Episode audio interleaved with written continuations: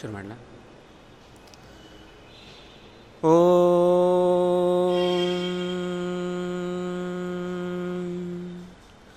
व्याख्यामुद्रां करसरसिजैः पुस्तकं शङ्खचक्रे बिभ्रद्भिन्नस्फटिकरुचिरे पुण्डरीके निषण्णः अम्लानश्रीरमृतविषधेरंशुभिः प्लावयन् माम् आविर्भूयादनघमहिमा मानसे वागधीशः ध्यायेदिन्दीवराभं निजकरकमले दक्षिणे दण्डमग्र्यम् सव्ये पाशं दधानं जघनतटगते रूप्यपीठालयस्थम् काञ्चीग्रैवेयहाराङ्गदकटककिरीटाङ्गुलीयाङ्घ्रिभूषा कर्णाकल्पोज्ज्वलाङ्गं यदुकुलतिलकं कृष्णम् इष्टार्थसिद्ध्यै नमस्ते प्राणेशप्रणतविभवा यावनिमगाः नमः स्वामिन् रामप्रियतमहनूमन् गुरुगुण नमस्तुभ्यं भीमप्रबलतमकृष्णेष्ट भगवन् नमः श्रीमन्मध्व प्रदिश सुदृशन्नो जय जय रमापतिं पूर्णगुणं मुकुन्दं व्यासञ्च विज्ञानसहस्रभानुं। पूर्णप्रबोधञ्च सुतत्वदीपं क्रमाद्गुरूंश्च प्रणमामि मूर्ध्ना। विजानतामवित्तस्य मध्वस्य जगति गुरोः। पूर्वाचार्यमहिष्ठानाम् इयं प्रणतिमालिका। सर्वेन्द्रियाभिमानिस्थमुख्यप्राणस्थविष्णुना प्रेरितश्रीशतुष्ट्यर्थं करिष्ये कर्म चाखिलं स्वस्त्यस्तु सतां हरिः ॐ यां सदा सर्वभूतानि स्थावराणि चराणि च सायं प्रातर्नमस्यन्ति सा ಮಾಂ ಸಂಧ್ಯಾಭಿರಕ್ಷತು ಇದು ಸಂಧ್ಯೆಯ ಬಗ್ಗೆ ಹೇಳಿದ ಹಿರಿಯರ ಮಾತು ಕೇಳುಗರಾಗಿ ಬಂದ ಎಲ್ಲ ಹಿರಿಯರೇ ಕಿರಿಯರೇ, ಸಂತೋಷ ಆಗೋದು ಒಂದಾಗಲೇ ನಿರೂಪಕರು ಆರಂಭದಲ್ಲಿ ಹೇಳಬೇಕಾದ್ರೆ, ಇವತ್ತೇನೋ ವರ್ಲ್ಡ್ ವಾರ್ ನಡೆಯುವ ರೀತಿಯ ಒಂದು ಕ್ರೀಡೆ ಇದ್ದಾಗಲೂ ಇಷ್ಟು ಜನ ಒಟ್ಟಿಗೆ ಸೇರಿದ್ದೀರಿ, ನನಗೆ ದಾರಿಯಲ್ಲೇ ಗೊತ್ತಾಗಿದ್ದು. ಸಂತೋಷ ಆಯಿತು. ಅಂದರೆ ಆಸಕ್ತಿ ಇಷ್ಟು ಇದೆ ಅಂದರೆ ಶ್ರದ್ಧೆಯ ಸಿದ್ಧಿಯ ಕೀಲಿಕೈ ಅಂತ. ಅದನ್ನು ಬಿಟ್ಟು ಈ ಕಡೆದ್ರಲ್ಲಿ ಅದಕ್ಕಿಂತ ಹೆಚ್ಚಿನದಿದೆ ಅಂತ ಅನ್ನಿಸಿತಲ್ವ ನಮ್ಗೆ ಈ ದಿವಸ ಅರ್ಧ ಗೆದ್ದೆವು ಅಂತ ಲೆಕ್ಕ. ಇನ್ನು ಇದರ ಬಗ್ಗೆ ತಿಳ್ಕೊಳ್ಳುವ ಪ್ರಯತ್ನ ಮಾಡಬೇಕು. ಜ್ಞಾತ್ವಾ ಪ್ರಾರಭ್ಯ ಕುರುವೀತ ಹೆಕುರುವಾಣೋ ವಿನಶ್ಯತಿ ಅಂತ. ನನಗೆ ಈಗ ನಾನು ಯಾವ ಮಟ್ಟದಲ್ಲಿ ಮಾತಾಡಬೇಕು ಗೊತ್ತಾಗ್ತಲ್ಲ. ಯಾಕೆಂದರೆ ಸಣ್ಣ ಮನಸ್ಸುಗಳು ಇವೆ. ದೊಡ್ಡದಾಗಿಯೂ ಕೂಡ ಸಣ್ಣತನವನ್ನು ಉಳಿಸ್ಕೊಂಡವರು ಇದ್ದಾರೆ. ದೊಡ್ಡವರು ಇದ್ದಾರೆ. ಹಾಗಾಗಿ ನಾನು ನಾನು ಅಂದ್ಕೊಂಡ ರೀತಿ ಬೇರೆ ಇತ್ತು ಸ್ವಲ್ಪ ಬಹುಶಃ. ಈ ಸಣ್ಣ ತಲೆಗಳನ್ನು ನಾನು ಯೋಚನೆ ಮಾಡಿರಲಿಲ್ಲ. ಚಿಕ್ಕ ಹುಡುಗರು ಬಂದಿದ್ದಾರೆ ಅನ್ನೋದು ತುಂಬ ಖುಷಿ ಆಯಿತು. ಆದರೆ ವಸ್ತುತಃ ಇದೆರಡನ್ನು ಮಿಕ್ಸ್ ಮಾಡೋದ್ರ ಬದಲು ಒಂದು ಸರ್ತಿ ಅವರನ್ನೇ ಕೂಡಿಸ್ಕೊಂಡು ಮಾಡುವಾಗ ಅವರಿಗೆ ಸ್ವಲ್ಪ ಬೇರೆ ಥರ ಹೇಳಬೇಕಾಗುತ್ತೆ. ಈಗ ನಾನು ಒಂದನೇ ಕ್ಲಾಸ್ ಪಾಠ ಮಾಡೋದು ಬೇರೆ ಥರ ಮಾಡಬೇಕು, ಹತ್ತನೇ ಕ್ಲಾಸ್ ಪಾಠ ಮಾಡೋದು ಬೇರೆ ಥರ ಮಾಡಬೇಕು ಪಿ ಎಚ್ ಡಿ ವಿದ್ಯಾರ್ಥಿಗಳಿದ್ದರೆ ಅವರಿಗೆ ಬೇರೆ ಥರ ಪಾಠ ಮಾಡಬೇಕು. ಇದು ಎರಡನ್ನು ಮಿಕ್ಸ್ ಮಾಡೋದು ಸ್ವಲ್ಪ ಕಷ್ಟ ಇದೆ. ಬಹುಶಃ ಚಿಕ್ಕ ಮಕ್ಕಳಿಗೆ ಸ್ವಲ್ಪ ಬೋರ್ ಆದರೆ ಅಲ್ಲೇ ದೊಡ್ಡವರು ಯಾರಾದರೂ ಇದ್ದರೆ ತಲೆ ಕೊಟ್ಟು ಮಲ್ಕೊಂಬಿಡಿ. ನಿಮ್ಗೆ ಇನ್ನೊಂದು ಸರ್ತಿ ಇದಕ್ಕಿಂತ ಚೆನ್ನಾಗಿ ಹೇಳುವಂತಹ ಒಂದು ವ್ಯವಸ್ಥೆಯನ್ನು ಮಠದವರು ಮಾಡ್ತೇ, ಮಾಡ್ತಾರೆ ಅಂತ ನಾನು ನಂಬ್ತೇನೆ. ಯಾಕೆಂದರೆ ಅವರನ್ನು ನಾವು ತುಂಬ ವಿಷಯದ ಮ, ಇಟ್ಟುಕೊಂಡು ಅವರ ಬೆನ್ನ ಹಿಂದೆ ಬೀಳಲಿಕ್ಕಾಗೋದಿಲ್ಲ. ಅವರನ್ನು ನಮ್ಮ ಜೊತೆಗೆ ಸೇರಿಸ್ಕೊಂಡು ಸೇರಿಸ್ಕೊಂಡು ನಾನು, ನಾವು ಅವರಿಗೆ ಹೇಳ್ಕೊಡ್ಬೇಕು. ಆದರೆ ಸೇರಿದ್ದಾರೆ ಅನ್ನೋದು ಬಹಳ ಸಂತೋಷ. ಕೇಳಿದ್ದು ಯಾವತ್ತೂ ವ್ಯರ್ಥ ಆಗಲ್ಲ.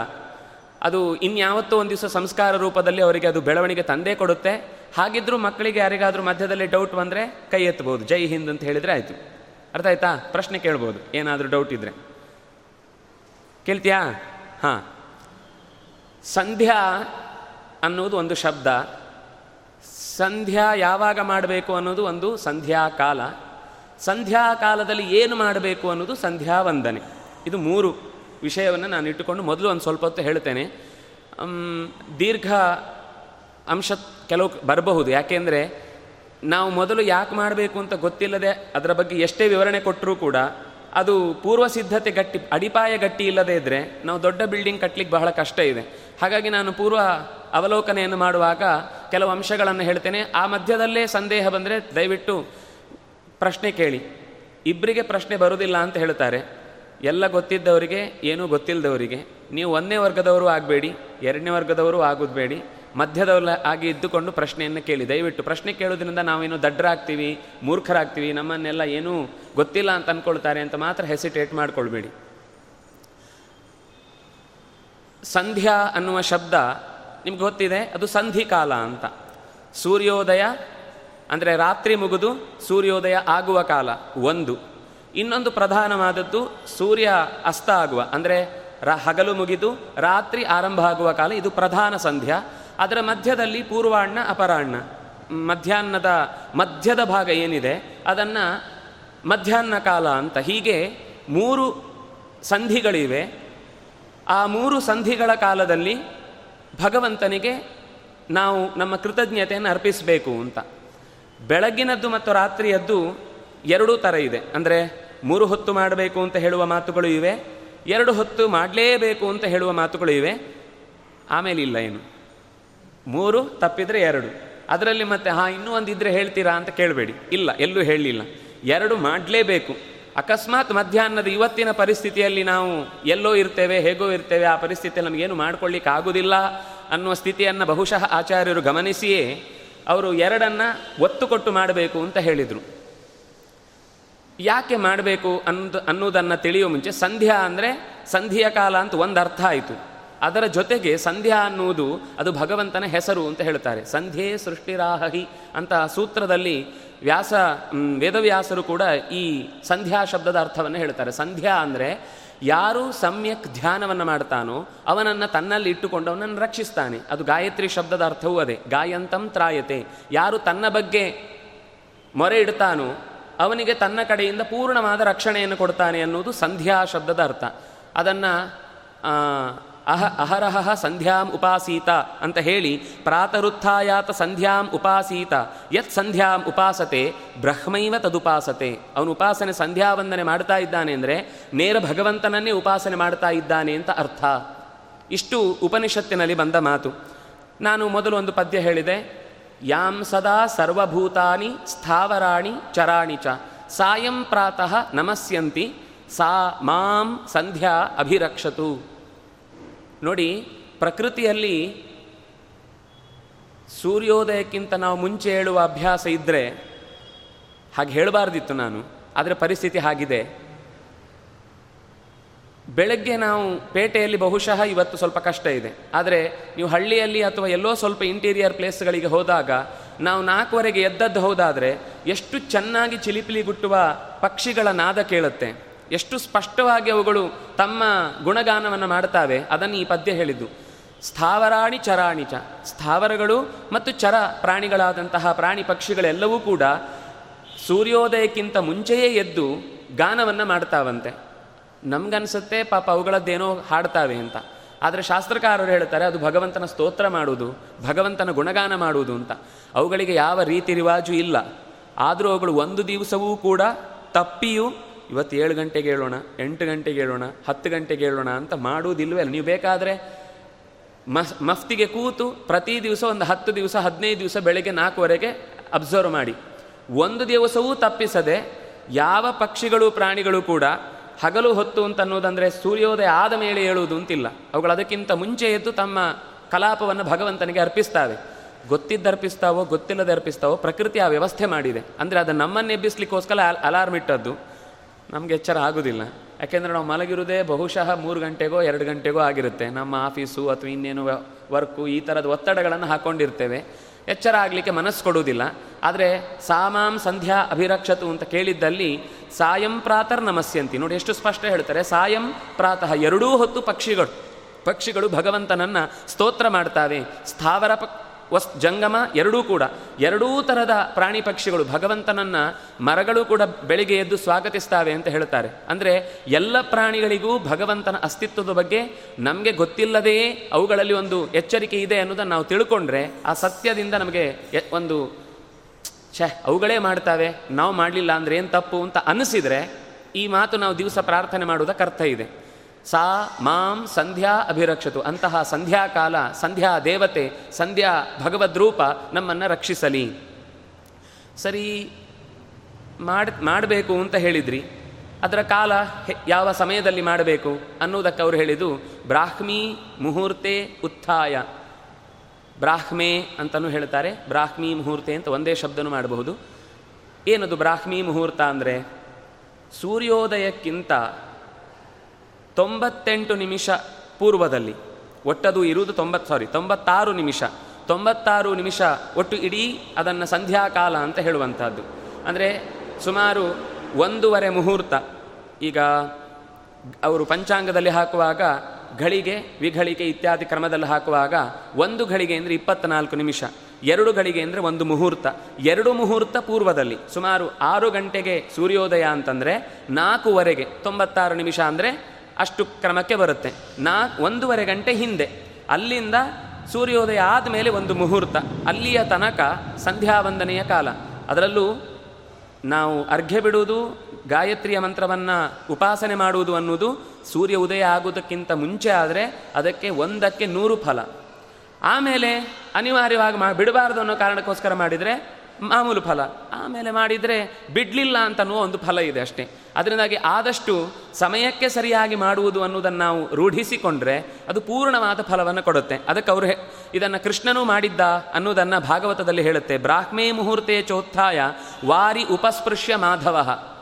ಮಾಧವ ಇದು ಹದಿನಾರು ಸಾವಿರದ ನೂರು ಜನರನ್ನು ಮದುವೆ ಆದ ವ್ಯವಸ್ಥೆ ಹೇಗಿದೆ ಅಂತ ನೋಡಬೇಕು ಅಂತ ನಾರದರಿಗೆ ಅನ್ನಿಸ್ತಂತೆ. ಅದಕ್ಕೋಸ್ಕರ ಕೃಷ್ಣ ಕಾಲನಿಗೆ ಹೋದರು. ಅಂದರೆ ಕೃಷ್ಣ ಇದ್ದ ಊರದು. ಎಲ್ಲ ಕಡೆಯಲ್ಲೂ ಒಬ್ಬೊಬ್ಬರಿಗೆ ಒಂದೊಂದು ಅರಮನೆ ಕೊಟ್ಟು ಆ ದಾರಿಯಲ್ಲಿ ಹೋಗ್ತಾ ಪ್ರತಿಯೊಬ್ಬರ ಪ್ರತಿಯೊಂದು ಮನೆಗೂ ಹೋದಾಗ ಕೃಷ್ಣ ಒಂದು ಮನೆಯಲ್ಲಿ ಕಾಲಿಗೆ ನೀರು ಹಾಕಿ ಒಳಗೆ ಕರೆದು ಅವನ ಮನೆಯ ಮಕ್ಕಳ ಜೊತೆಗೆ ಏನೋ ಹೇಳಿಕೊಡ್ತಾ ಇದ್ದಂತೆ. ಇನ್ನೊಂದು ಮನೆಯಲ್ಲಿ ಬಾವಿಯಲ್ಲಿ ನೀರು ಸೇರ್ತಾ ಇದ್ದಂತೆ ಪೂಜೆಗೆ, ಪುರಸ್ಕಾರಕ್ಕೆ ಯಾವುದಕ್ಕೋ. ತಕ್ಷಣ ನಾರದರು ಬಂದು ಅಂತ ಸಂತೋಷಪಟ್ಟು ಒಂದು ತಂಬಿಗೆ ನೀರು. ಪ್ರತಿ ಮನೆಯಲ್ಲೂ ಹೋದಾಗಲೂ ಊಟ ಮಾಡಿ ಇಲ್ಲ ಇಲ್ಲ. ಹಾಗಾದ್ರೆ ಒಂದು ತಂಬಿಗೆ ನೀರು ಕುಡಿಯಿರಿ ಅಂತ. ಪ್ರತಿ ಮನೆಗೂ ಹೋದಾಗಲೂ ಅವರಿಗೆ ನೀರು ಕೊಟ್ಟ ಮೇಲೆ ಕೃಷ್ಣ ಸಾಕಾಯಿತು. ನಿನ್ನ ಈ ಆತಿಥ್ಯವನ್ನು ಸಹಿಸ್ಕೊಳ್ಳಿಕ್ಕೆ ನನ್ನ ಹತ್ರ ಸಾಧ್ಯ ಇಲ್ಲ. ಅವನಿ, ನಾರದರಿಗೆ ಆ ದಾರಿಯಲ್ಲಿ ಬರುವಾಗ ಏನಾಯಿತು ಅಂತ ಹೇಳುವಾಗ ಇದೊಂದು ಮಾತು. ಒಂದು ಮನೆಗೆ ಹೋದಾಗ ವಾರಿ ಉಪಸ್ಪೃಶ್ಯ ಮಾಧವ. ಭಗವಂತ ಯಥಾಪ್ರಕಾರ ಬೆಳಿಗ್ಗೆ ಎದ್ದು ತನ್ನ ಸ್ನಾನ ಶೌಚಗಳನ್ನು ಮುಗಿಸಿ ಆ ನಂತರದಲ್ಲಿ ಸಂಧ್ಯಾವಂದನೆಗೆ ಕೂತಿದ್ದ. ಅವನು ಯಾಕ್ರಿ ಮಾಡಬೇಕು ಸಂಧ್ಯಾವಂದನೆ? ಅವನಿಗೆ ಅಗತ್ಯ ಇಲ್ಲ. ಅವನು ಯಾವುದೇ ರೀತಿಯಾದಂತಹ ಕಟ್ಟಳೆಗೆ ಒಳಗಾದವನಲ್ಲ. ಹಾಗಿದ್ರೂ ಕೌಸಲ್ಯ ಸುಪ್ರಜಾರಾಮ ಪೂರ್ವಾ ಸಂಧ್ಯಾ ಪ್ರವರ್ತತೆ, ಉತ್ತಿಷ್ಠ ನರಶಾರ್ದೂಲ, ಕರ್ತವ್ಯಂ ದೈವಮಾಹ್ನಿಕಂ. ನಾವು ದಿನ ಕೇಳಿಸುತ್ತೆ, ಎಲ್ಲೋ ರೇಡಿಯೋದಲ್ಲಿ ಬೊಬ್ಬೆ ಹೊಡಿತಾ ಇರುತ್ತೆ ಬೆಳಿಗ್ಗೆ. ಅದೇನು ಹೇಳಿದ್ದಲ್ಲಿ? ವಿಶ್ವಾಮಿತ್ರರು ರಾಮಚಂದ್ರನನ್ನು ಬೆಳಗ್ಗಾಯಿತು, ನಿನ್ನ ನಿತ್ಯದ ಸಂಧ್ಯಾ ವಂದನೆಗೆ ಸಮಯ ಆಗಿದೆ. ಸಂಧ್ಯಾ ಪೂರ್ವ ಪೂರ್ವಾ ಸಂಧ್ಯಾ ಬೆಳಗ್ಗಿನ ಸಂಧ್ಯೆಯ ಕಾಲ ಆಗ್ತಾ ಇದೆ, ನಿನ್ನ ನಿತ್ಯದ ಚಟುವಟಿಕೆಗೆ ನೀನು ತೊಡಗು. ಅಂದರೆ ಭಗವಂತನೇ ಅವತಾರ ಎತ್ತಿ ಬಂದಾಗಲೂ ಆ ಕರ್ತವ್ಯವನ್ನು ಬಿಡಲಿಲ್ಲ. ಯಾಕೆ ಅಂದರೆ ಕೃಷ್ಣನೇ ಒಂದು ಮಾತು ಹೇಳಿದ್ದಿದೆ, ಸಯತ್ ಪ್ರಮಾಣಂ ಕುರುತೆ ಲೋಕಸ್ತದನು ವರ್ತತೆ ಅಂತ. ದೊಡ್ಡವರು ಏನು ಮಾಡ್ತಾರೋ ಅದರ ಅದೇ ರೀತಿಯಲ್ಲಿ ಸಾಮಾನ್ಯ ಜನರು ಕೂಡ ಅವರನ್ನು ಅನುಸರಿಸಿಕೊಂಡು ಹೋಗ್ತಾರೆ. ಇದನ್ನು ತಿಳಿಸಿಕೊಡ್ಲಿಕ್ಕೋಸ್ಕರ ಭಗವಂತ ತಾನು ಪ್ರತಿ ಸಂದರ್ಭದಲ್ಲಿ ಮಹಾಭಾರತದಲ್ಲಿ ಬಹಳ ಕಡೆ ಬರುತ್ತೆ. ಎಲ್ಲೆಲ್ಲಿ ಕೃಷ್ಣ ಬಂದು ಹೋದ ಅಂತ ಅನ್ನುವ ಪ್ರಸಂಗ ಬಂದಾಗ ಸಂಧೆಯ ಸಮಯ ಬಂತು. ಆ ಎಲ್ಲ ಕಾಲದಲ್ಲಿ ಕೃಷ್ಣ ಸಂಧ್ಯಾವಂದನೆ ಮಾಡಿದ, ರಾಮ ಸಂಧ್ಯಾವಂದನೆಯನ್ನು ಆಚರಿಸಿದ ಅಂತ ಮಾತುಗಳು ಬರ್ತವೆ. ಇದರ ಉದ್ದೇಶ ಹೇಳಿದ್ದು ನಮಗೆ ದೊಡ್ಡವರೂ ಕೂಡ ತಮ್ಮ ಕರ್ತವ್ಯವನ್ನು ಮಾಡುವುದನ್ನು ಮರೆಯುವುದಿಲ್ಲ ಅಂತ ಹೇಳಲಿಕ್ಕೋಸ್ಕರ ಈ ಮಾತು ಬಂತು. ಸರಿ, ಸಂಧ್ಯಾ ಕಾಲ ಅನ್ನೋದು ನಮಗೆ ಗೊತ್ತಾಯ್ತು ಈಗ. ಸಂಧ್ಯಾ ಅಂದರೆ ಭಗವಂತನ ಉಪಾಸನೆ. ಸಂಧ್ಯಾ ಕಾಲ ಅಂತಂದರೆ ಸೂರ್ಯೋದಯಕ್ಕಿಂತ ತೊಂಬತ್ತಾರು ನಿಮಿಷ ಪೂರ್ವದಲ್ಲಿ ಮತ್ತೆ ಒಂದು ಮುಹೂರ್ತ ನಲವತ್ತೆಂಟು ನಿಮಿಷ ನಂತರದ ಕಾಲದ ಭಾಗವನ್ನು ನಾವು ಸಂಧ್ಯಾ ಕಾಲ ಅಂತ ಯೋಚನೆ ಮಾಡ್ತೇವೆ ಸಂಧ್ಯಾ ವಂದನೆ ಮಾಡಬೇಕು. ಸಂಧ್ಯೆಗೆ ವಂದನೆ, ಸಂಧ್ಯಾ ರೂಪಿ ಪರಮಾತ್ಮನಿಗೆ ವಂದನೆ ಅಂತಾಯಿತು. ಅಲ್ಲ, ಯಾಕೆ ವಂದನೆ ಮಾಡಬೇಕು? ಪ್ರಶ್ನೆ ನಮಗೆ ಮೂಡುವುದು ಮಾಡಬೇಕು ಹೇಳಿದ ತಕ್ಷಣ ಇವತ್ತಿನ ತಲೆ ತಕ್ಷಣ ಓಡುವುದು ಯಾಕೆ ಮಾಡಬೇಕು? ಮಾಡೋದ್ರಿಂದ ಏನಾದರೂ ಗಿಟ್ಟತ್ತಾ? ಲಾಭ ಇದೆಯಾ? ನಮಗೇನಾದರೂ ಉಪಯೋಗ ಇದೆಯಾ? ನಾವು ಮಾಡೋದ್ರಿಂದ ಅದರಿಂದ ಏನಾದರೂ ಬೆನಿಫಿಟ್ಸ್ ಇದೆಯಾ? ದೊಡ್ಡ ಪ್ರಶ್ನೆ ನಮಗೆ. ಫಸ್ಟು ಯಾಕೆ ಮಾಡಬೇಕು? ಬೆನಿಫಿಟ್ಸ್ ಇದೆಯಾ ಅನ್ನೋದು ಎರಡನೇ ಪ್ರಶ್ನೆ. ಸಂಧ್ಯಾ ಅಂದರೆ ನಾನು ಆಗಲೇ ಹೇಳಿದೆ, ಒಂದು ಭಗವಂತನ ರೂಪವೂ ಹೌದು. ಆ ಕಾಲದಲ್ಲಿ ಬಹಳ ವಿಶಿಷ್ಟವಾದ ಕಾಲ ಅನ್ನೋದನ್ನು ನಾವು ಯೋಗದ ಮತ್ತು ಆಯುರ್ವೇದದ ದಾ ಮುಖದಲ್ಲಿ ನೋಡಿದರೆ ಅದರ ಮಹತ್ವ ಹೇಳ್ತಾರೆ. ಆ ಕಾಲ ಎಷ್ಟು ಮಹತ್ವದ್ದು ಅಂತ. ನಾನು ಅದರ ವಿವರಣೆಗೆ ಹೋಗುವುದಿಲ್ಲ ಒಟ್ಟಂತೂ ಅದು ಬಹಳ ಮಹತ್ವದ್ದು ಅಂತ ನೀವು ಪ್ರತಿ ದಿವಸ ಎದ್ದು ಆ ಕಾಲದಲ್ಲಿ ಜಪ ಮಾಡುವುದಕ್ಕೂ ಸ, ಸೂರ್ಯೋದಯ ಆದಮೇಲೆ ಕೂತು ನೀವು ಜಪ ಮಾಡುವುದಕ್ಕೂ ಡಿಫರೆನ್ಸನ್ನು ನಾವು ನಾವೇ ಅನುಭವಿಸ್ಬೋದು ಹೊರತು ಅದನ್ನು ಇನ್ಯಾರು ಹೇಳಿ ನಮಗೆ ಗೊತ್ತಾಗಬೇಕಾದಿಲ್ಲ. ಆ ಹೊತ್ತಿಗೆ ಅನ್ನಿಸ್ಬೋದು ನಮಗೆ ನಿದ್ದೆ ಬಂದ ಹಾಗೆ ಆಗುತ್ತೆ ಅಂತ. ಅದು ಇಷ್ಟು ದಿವಸದ ಒಂದು ರೊಟೇನ್ ಆದ ಅಭ್ಯಾಸ ಇದೆಯಲ್ವಾ? ಅದು ನಮ್ಮನ್ನು ತಡೆಯತ್ತೆ. ಆದರೆ ನಾವು ಹಠಕ್ಕೆ ಬಿದ್ದು ಸರಿಯಾದ ಆ ಕಾಲದಲ್ಲಿ ನಾವು ಸಂಧ್ಯಾ ವಂದನೆಗೆ ಅಂತ ಕೂಡುದು ಹೌದಾದರೆ ಅದರ ಸುಖವನ್ನು ನಾವು ಖಂಡಿತ ಅನುಭವಿಸ್ಲಿಕ್ಕಾಗತ್ತೆ. ಉಭಾಭ್ಯಾಂ ಏವ ಪಕ್ಷಾಭ್ಯಾಂ ಖೇಯತಾ ಪಕ್ಷಿಣಾಂ ಗತಿ ತಥೈವ ಜ್ಞಾನಕರ್ಮಾಭ್ಯಾಂ ಪ್ರಾಪ್ಯತೆ ಶಾಶ್ವತೀ ಗತಿ. ಸಂಧ್ಯಾವಂದನೆ ಯಾಕೆ ಮಾಡಬೇಕು ಅನ್ನೋದನ್ನು ತಿಳಿದೇ ಮಾಡಬೇಕು ಅಂತ ಹೇಳ್ತಾರೆ. ಸುಮ್ಮನೆ ಮಾಡಬೇಕು ಅಂತ ಉಪನಯನದ ದಿವಸ ಪುರೋಹಿತರು ಆಮೇಲೆ ಮನೆಯಲ್ಲಿ ಯಾರೋ ಒಂದು ಆಚಾರ ಬಂದು ನಾಲ್ಕು ದಿವಸ ಹೇಳಿಕೊಟ್ಟ ಮೇಲೆ ಅದು ನಾಲ್ಕು ದಿವಸ ಮಾಡುತ್ತೆ. ಆಮೇಲೆ ಆಮೇಲೆ ಒಂದು ವಿಷಯ ಯಾವಾಗಲೂ ನಾವು ಯಾಕೆ ಮಾಡ್ತಾ ಇದ್ದೇವೆ ಅಂತ ಗೊತ್ತಿಲ್ಲದೇ ಇದ್ದರೆ ಆಮೇಲೆ ಅದರ ಬಗ್ಗೆ ಗೌರವನೇ ಹೊರಟೋಗುತ್ತೆ. ಅಥವಾ ಅದೊಂದು ಯಾಂತ್ರಿಕ ಕ್ರಿಯೆ ಆಗುತ್ತೆ. ಮಾಡದೇ ಇದ್ರೆ ದೊಡ್ಡವ್ರು ಬೈತಾರೆ. ಮಾಡದೇ ಇದ್ದರೆ ನಮ್ಮ ಮನೆಯಲ್ಲಿ ಊಟ ಹಾಕಲ್ಲ. ಇನ್ನೇನೋ ಒಂದು ಕಾರಣಕ್ಕಾಗತ್ತೆ ಹೊರತು ಅದರ ನಿಜವಾದ ಸೌಲಭ್ಯವನ್ನು, ಸೌಕರ್ಯವನ್ನು ನಮ್ಗೆ ಅನುಭವಿಸ್ಲಿಕ್ಕಾಗೋದಿಲ್ಲ. ಅದಕ್ಕೆ ಅವ್ರು ಹೇಳಿದರು, ಜ್ಞಾನ ಮತ್ತು ಕರ್ಮ ಎರಡೂ ಒಟ್ಟೊಟ್ಟಿಗಿರಬೇಕು.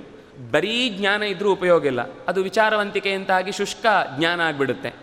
ಬರೀ ಕರ್ಮವನ್ನೇ ಮಾಡ್ತೇವೆ. ಏನು ತಿಳ್ಕೊಳ್ಳೋದಿಲ್ಲ ಅಂದರೆ ಅದು ಮೂಢನಂಬಿಕೆ ಆಗುವ ಭಯ ಇದೆ. ಯಾಕೆಂದರೆ ತುಂಬ ತಿಳಿದವರಿಗೂ ಕೆಲವೊಂದು ಸರ್ತಿ ಕರ್ಮ ಮಾಡುವ ಆಲೋಚನೆ ಹೊರಟೋಗುತ್ತೆ ತುಂಬ ಮಾಡ್ತಾ ಇದ್ದವರಿಗೆ ತಿಳಿಯುವ ಆಚನೆಯೇ ಬರುವುದಿಲ್ಲ. ಎರಡೂ ಒಂದೊಂದು ಬೇರೆ ದಿಕ್ಕಾಗ್ಬಿಡುತ್ತೆ. ತಿಳಿಯಬೇಕು, ತಿಳಿದು ಮಾಡಬೇಕು. ಯದೇವ ವಿದ್ಯೆಯಾ ಕರೋತಿ ಶ್ರದ್ಧೆಯ ಉಪನಿಷದ, ತದೇವ ವೀರ್ಯವತ್ತರಂ ಭವತಿ. ಯಾವುದನ್ನು ನಾವು ತಿಳಿದು ಮಾಡ್ತೇವೋ, ಯಾವುದನ್ನು ನಾವು ಭಗವಂತನನ್ನು ನೆನಪಿಸಿಕೊಂಡು ಮಾಡ್ತೇವೋ, ಯಾವುದನ್ನು ನಾವು ಬಹಳ ಪ್ರಚಾರ ಮಾಡದೆ ಆದಷ್ಟು ನಮ್ಮ ಏಳಿಗೆಗೋಸ್ಕರ ಅಂತ ವೈಯಕ್ತಿಕ ಆಲೋಚನೆ ಇಟ್ಟುಕೊಂಡು ಮಾಡ್ತೇವೋ, ಅದು ಭಗವಂತನಿಗೆ ಮುಟ್ಟತ್ತೆ. ಸರಿ, ಯಾಕೆ ಮಾಡಬೇಕು? ನಾವು ಯಾರೋ ಒಬ್ಬರು ನಾವು ದಾರಿಯಲ್ಲಿ ಹೋಗುವಾಗ ನಮ್ಮ ಕಿಸೆಯಿಂದ ಒಂದು ಪೆನ್ನು ಬೀಳುತ್ತೆ. ನಾವು ಬಗ್ಗುವಷ್ಟರಲ್ಲಿ ಇನ್ನೊಬ್ಬರು ಅದನ್ನು ಎತ್ತಿ ನಮಗೆ ಕೊಡ್ತಾರೆ. ಕೊಟ್ಟ ತಕ್ಷಣ ನಾವು ಅವರಿಗೆ ಥ್ಯಾಂಕ್ಸ್ ಅಂತ ಹೇಳ್ತೇವೆ. ಕೊಡದೆ ಹೋದರೆ, ಥ್ಯಾಂಕ್ಸ್ ಹೇಳದೆ ಹೋದರೆ, ಎಂಥ ಮನುಷ್ಯರಿ? ಒಂದು ಏನು, ಒಂದು ಮುಖ ನೋಡಿ ನಕ್ಕು ಮಾತಾಡೋದು ಬಿಡಿ. ಒಂದು ಥ್ಯಾಂಕ್ಸ್ ಅಂತ ಬಾಯಿಂದ ಮಾತು ಬರಲ್ಲ ಅಂತ ಒಂದು ಸಣ್ಣ ಪೆನ್ನು ಎತ್ತಿ ಕೊಟ್ಟದ್ದಕ್ಕೆ ಅವನೇನು ಹೇಳಲಿಲ್ಲ ಅಂದರೆ ನಮ್ಗೆ ಸಿಟ್ಟು ಬರುತ್ತೆ. ಅಂಥದ್ರಲ್ಲಿ ಇಡೀ ಬದುಕನ್ನೇ ನಮಗೆ ರೂಪಿಸಿಕೊಟ್ಟ ಭಗವಂತನಿಗೆ ನಾವು ಇಪ್ಪತ್ನಾಲ್ಕು ಗಂಟೆ ದೇವರ ಕೋಣೆಯಲ್ಲಿ ಕೂತು ಥ್ಯಾಂಕ್ಸ್ ಹೇಳಿದ್ರು ಮುಗಿಯುವಂಥದ್ದಲ್ಲ ಅದು. ಆದರೂ ದೇವರು ಹೇಳಿದ ನೀವು ಇಪ್ಪತ್ನಾಲ್ಕು ಗಂಟೆ ದೇವರ ಕೋಣೆಯಲ್ಲಿ ಕೂಡೋದು ಬೇಕಾಗಿಲ್ಲ. ನೀನು ನಿನ್ನ ಕರ್ತವ್ಯವನ್ನು ಮಾಡು, ಆದರೆ ಒಂದು ಕಾಲದಲ್ಲಿ ನಾನು ಇಂಥದ್ದನ್ನು ಏನು ಹೇಳಿದ್ದೇನೋ ಅದನ್ನು ಪ್ರಾಮಾಣಿಕವಾಗಿ ಮಾಡು. ಅಷ್ಟು ಮಾಡಿದರೆ ನನಗೆ ಪೂರ್ತಿ ಕೃತಜ್ಞತೆಯನ್ನು ಅರ್ಪಿಸಿದ ಹಾಗೆ ಅನ್ನೋದಕ್ಕೋಸ್ಕರ ಸಂಧ್ಯೆಯನ್ನು ವಿಧಿ ಮಾಡಿದ.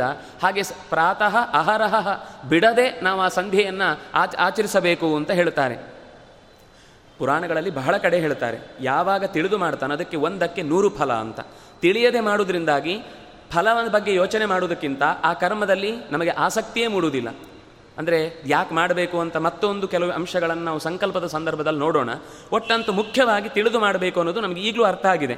ಈಗ ಯಾವುದೋ ಒಂದು ಪ್ರಯೋಗ ಮಾಡುವಾಗ ಇದು ಯಾಕೋಸ್ಕರ ಪ್ರಯೋಗ ಮಾಡ್ತಾ ಇದ್ದೇನೆ ಅಂತ ನಾವು ಲ್ಯಾಬೊರೇಟರಿಯಲ್ಲಿ ಯೋಚನೆ ಮಾಡಿ ಮಾಡಿದರೆ ಮಾತ್ರ ಅದು ರಿಸಲ್ಟನ್ನು ಸರಿಯಾಗಿ ತಗೊಳ್ಳಿಕ್ಕಾಗುತ್ತೆ. ಎಲ್ಲರೂ ಮಾಡ್ತಾರೆ ಅಂತ ಇವನು ಸುಮ್ಮನೆ ಏನೋ ಹಾಕಿ ಅದು ಬಗ್ ಅಂತ ಹುರಿದು ಗಡ್ಡ ಹೊತ್ತು ಹೋಗಿ ಇನ್ನೇನೋ ಆಗಿ ನಿಜವಾದ ವಿಜ್ಞಾನಿ ಅಂತ ಅನ್ನಿಸ್ಕೊಳ್ಳುವುದಕ್ಕಿಂತ ಏನು ಮಾಡ್ತಾ ಇದ್ದೇವೆ ಅಂತ ಎಚ್ಚರ ಇದ್ದು ಮಾಡಿ ಅದನ್ನು ನಾಲ್ಕು ಜನಕ್ಕೆ ಅದರ ರಿಸಲ್ಟನ್ನು ಸರಿಯಾಗಿ ಕೊಡುವುದರಲ್ಲಿ ತಾತ್ಪರ್ಯ ಇದೆ. ಅದನ್ನು ನಮ್ಮ ಶಾಸ್ತ್ರದಲ್ಲೂ ತಿಳಿದು ಮಾಡಿ ಅನ್ನುವ ಎಚ್ಚರವನ್ನು ಕೊಟ್ಟರು ಕೃತಜ್ಞನೇ, ನಾಸ್ತಿ ನಿಷ್ಕೃತಿ. ಅಕಸ್ಮಾತ್ ಮಾಡದೇ ಇದ್ದರೆ ನಾವು ದೇವರಿಗೆ ಕೃತಜ್ಞರಾದಾಗ ಆಗುತ್ತೆ.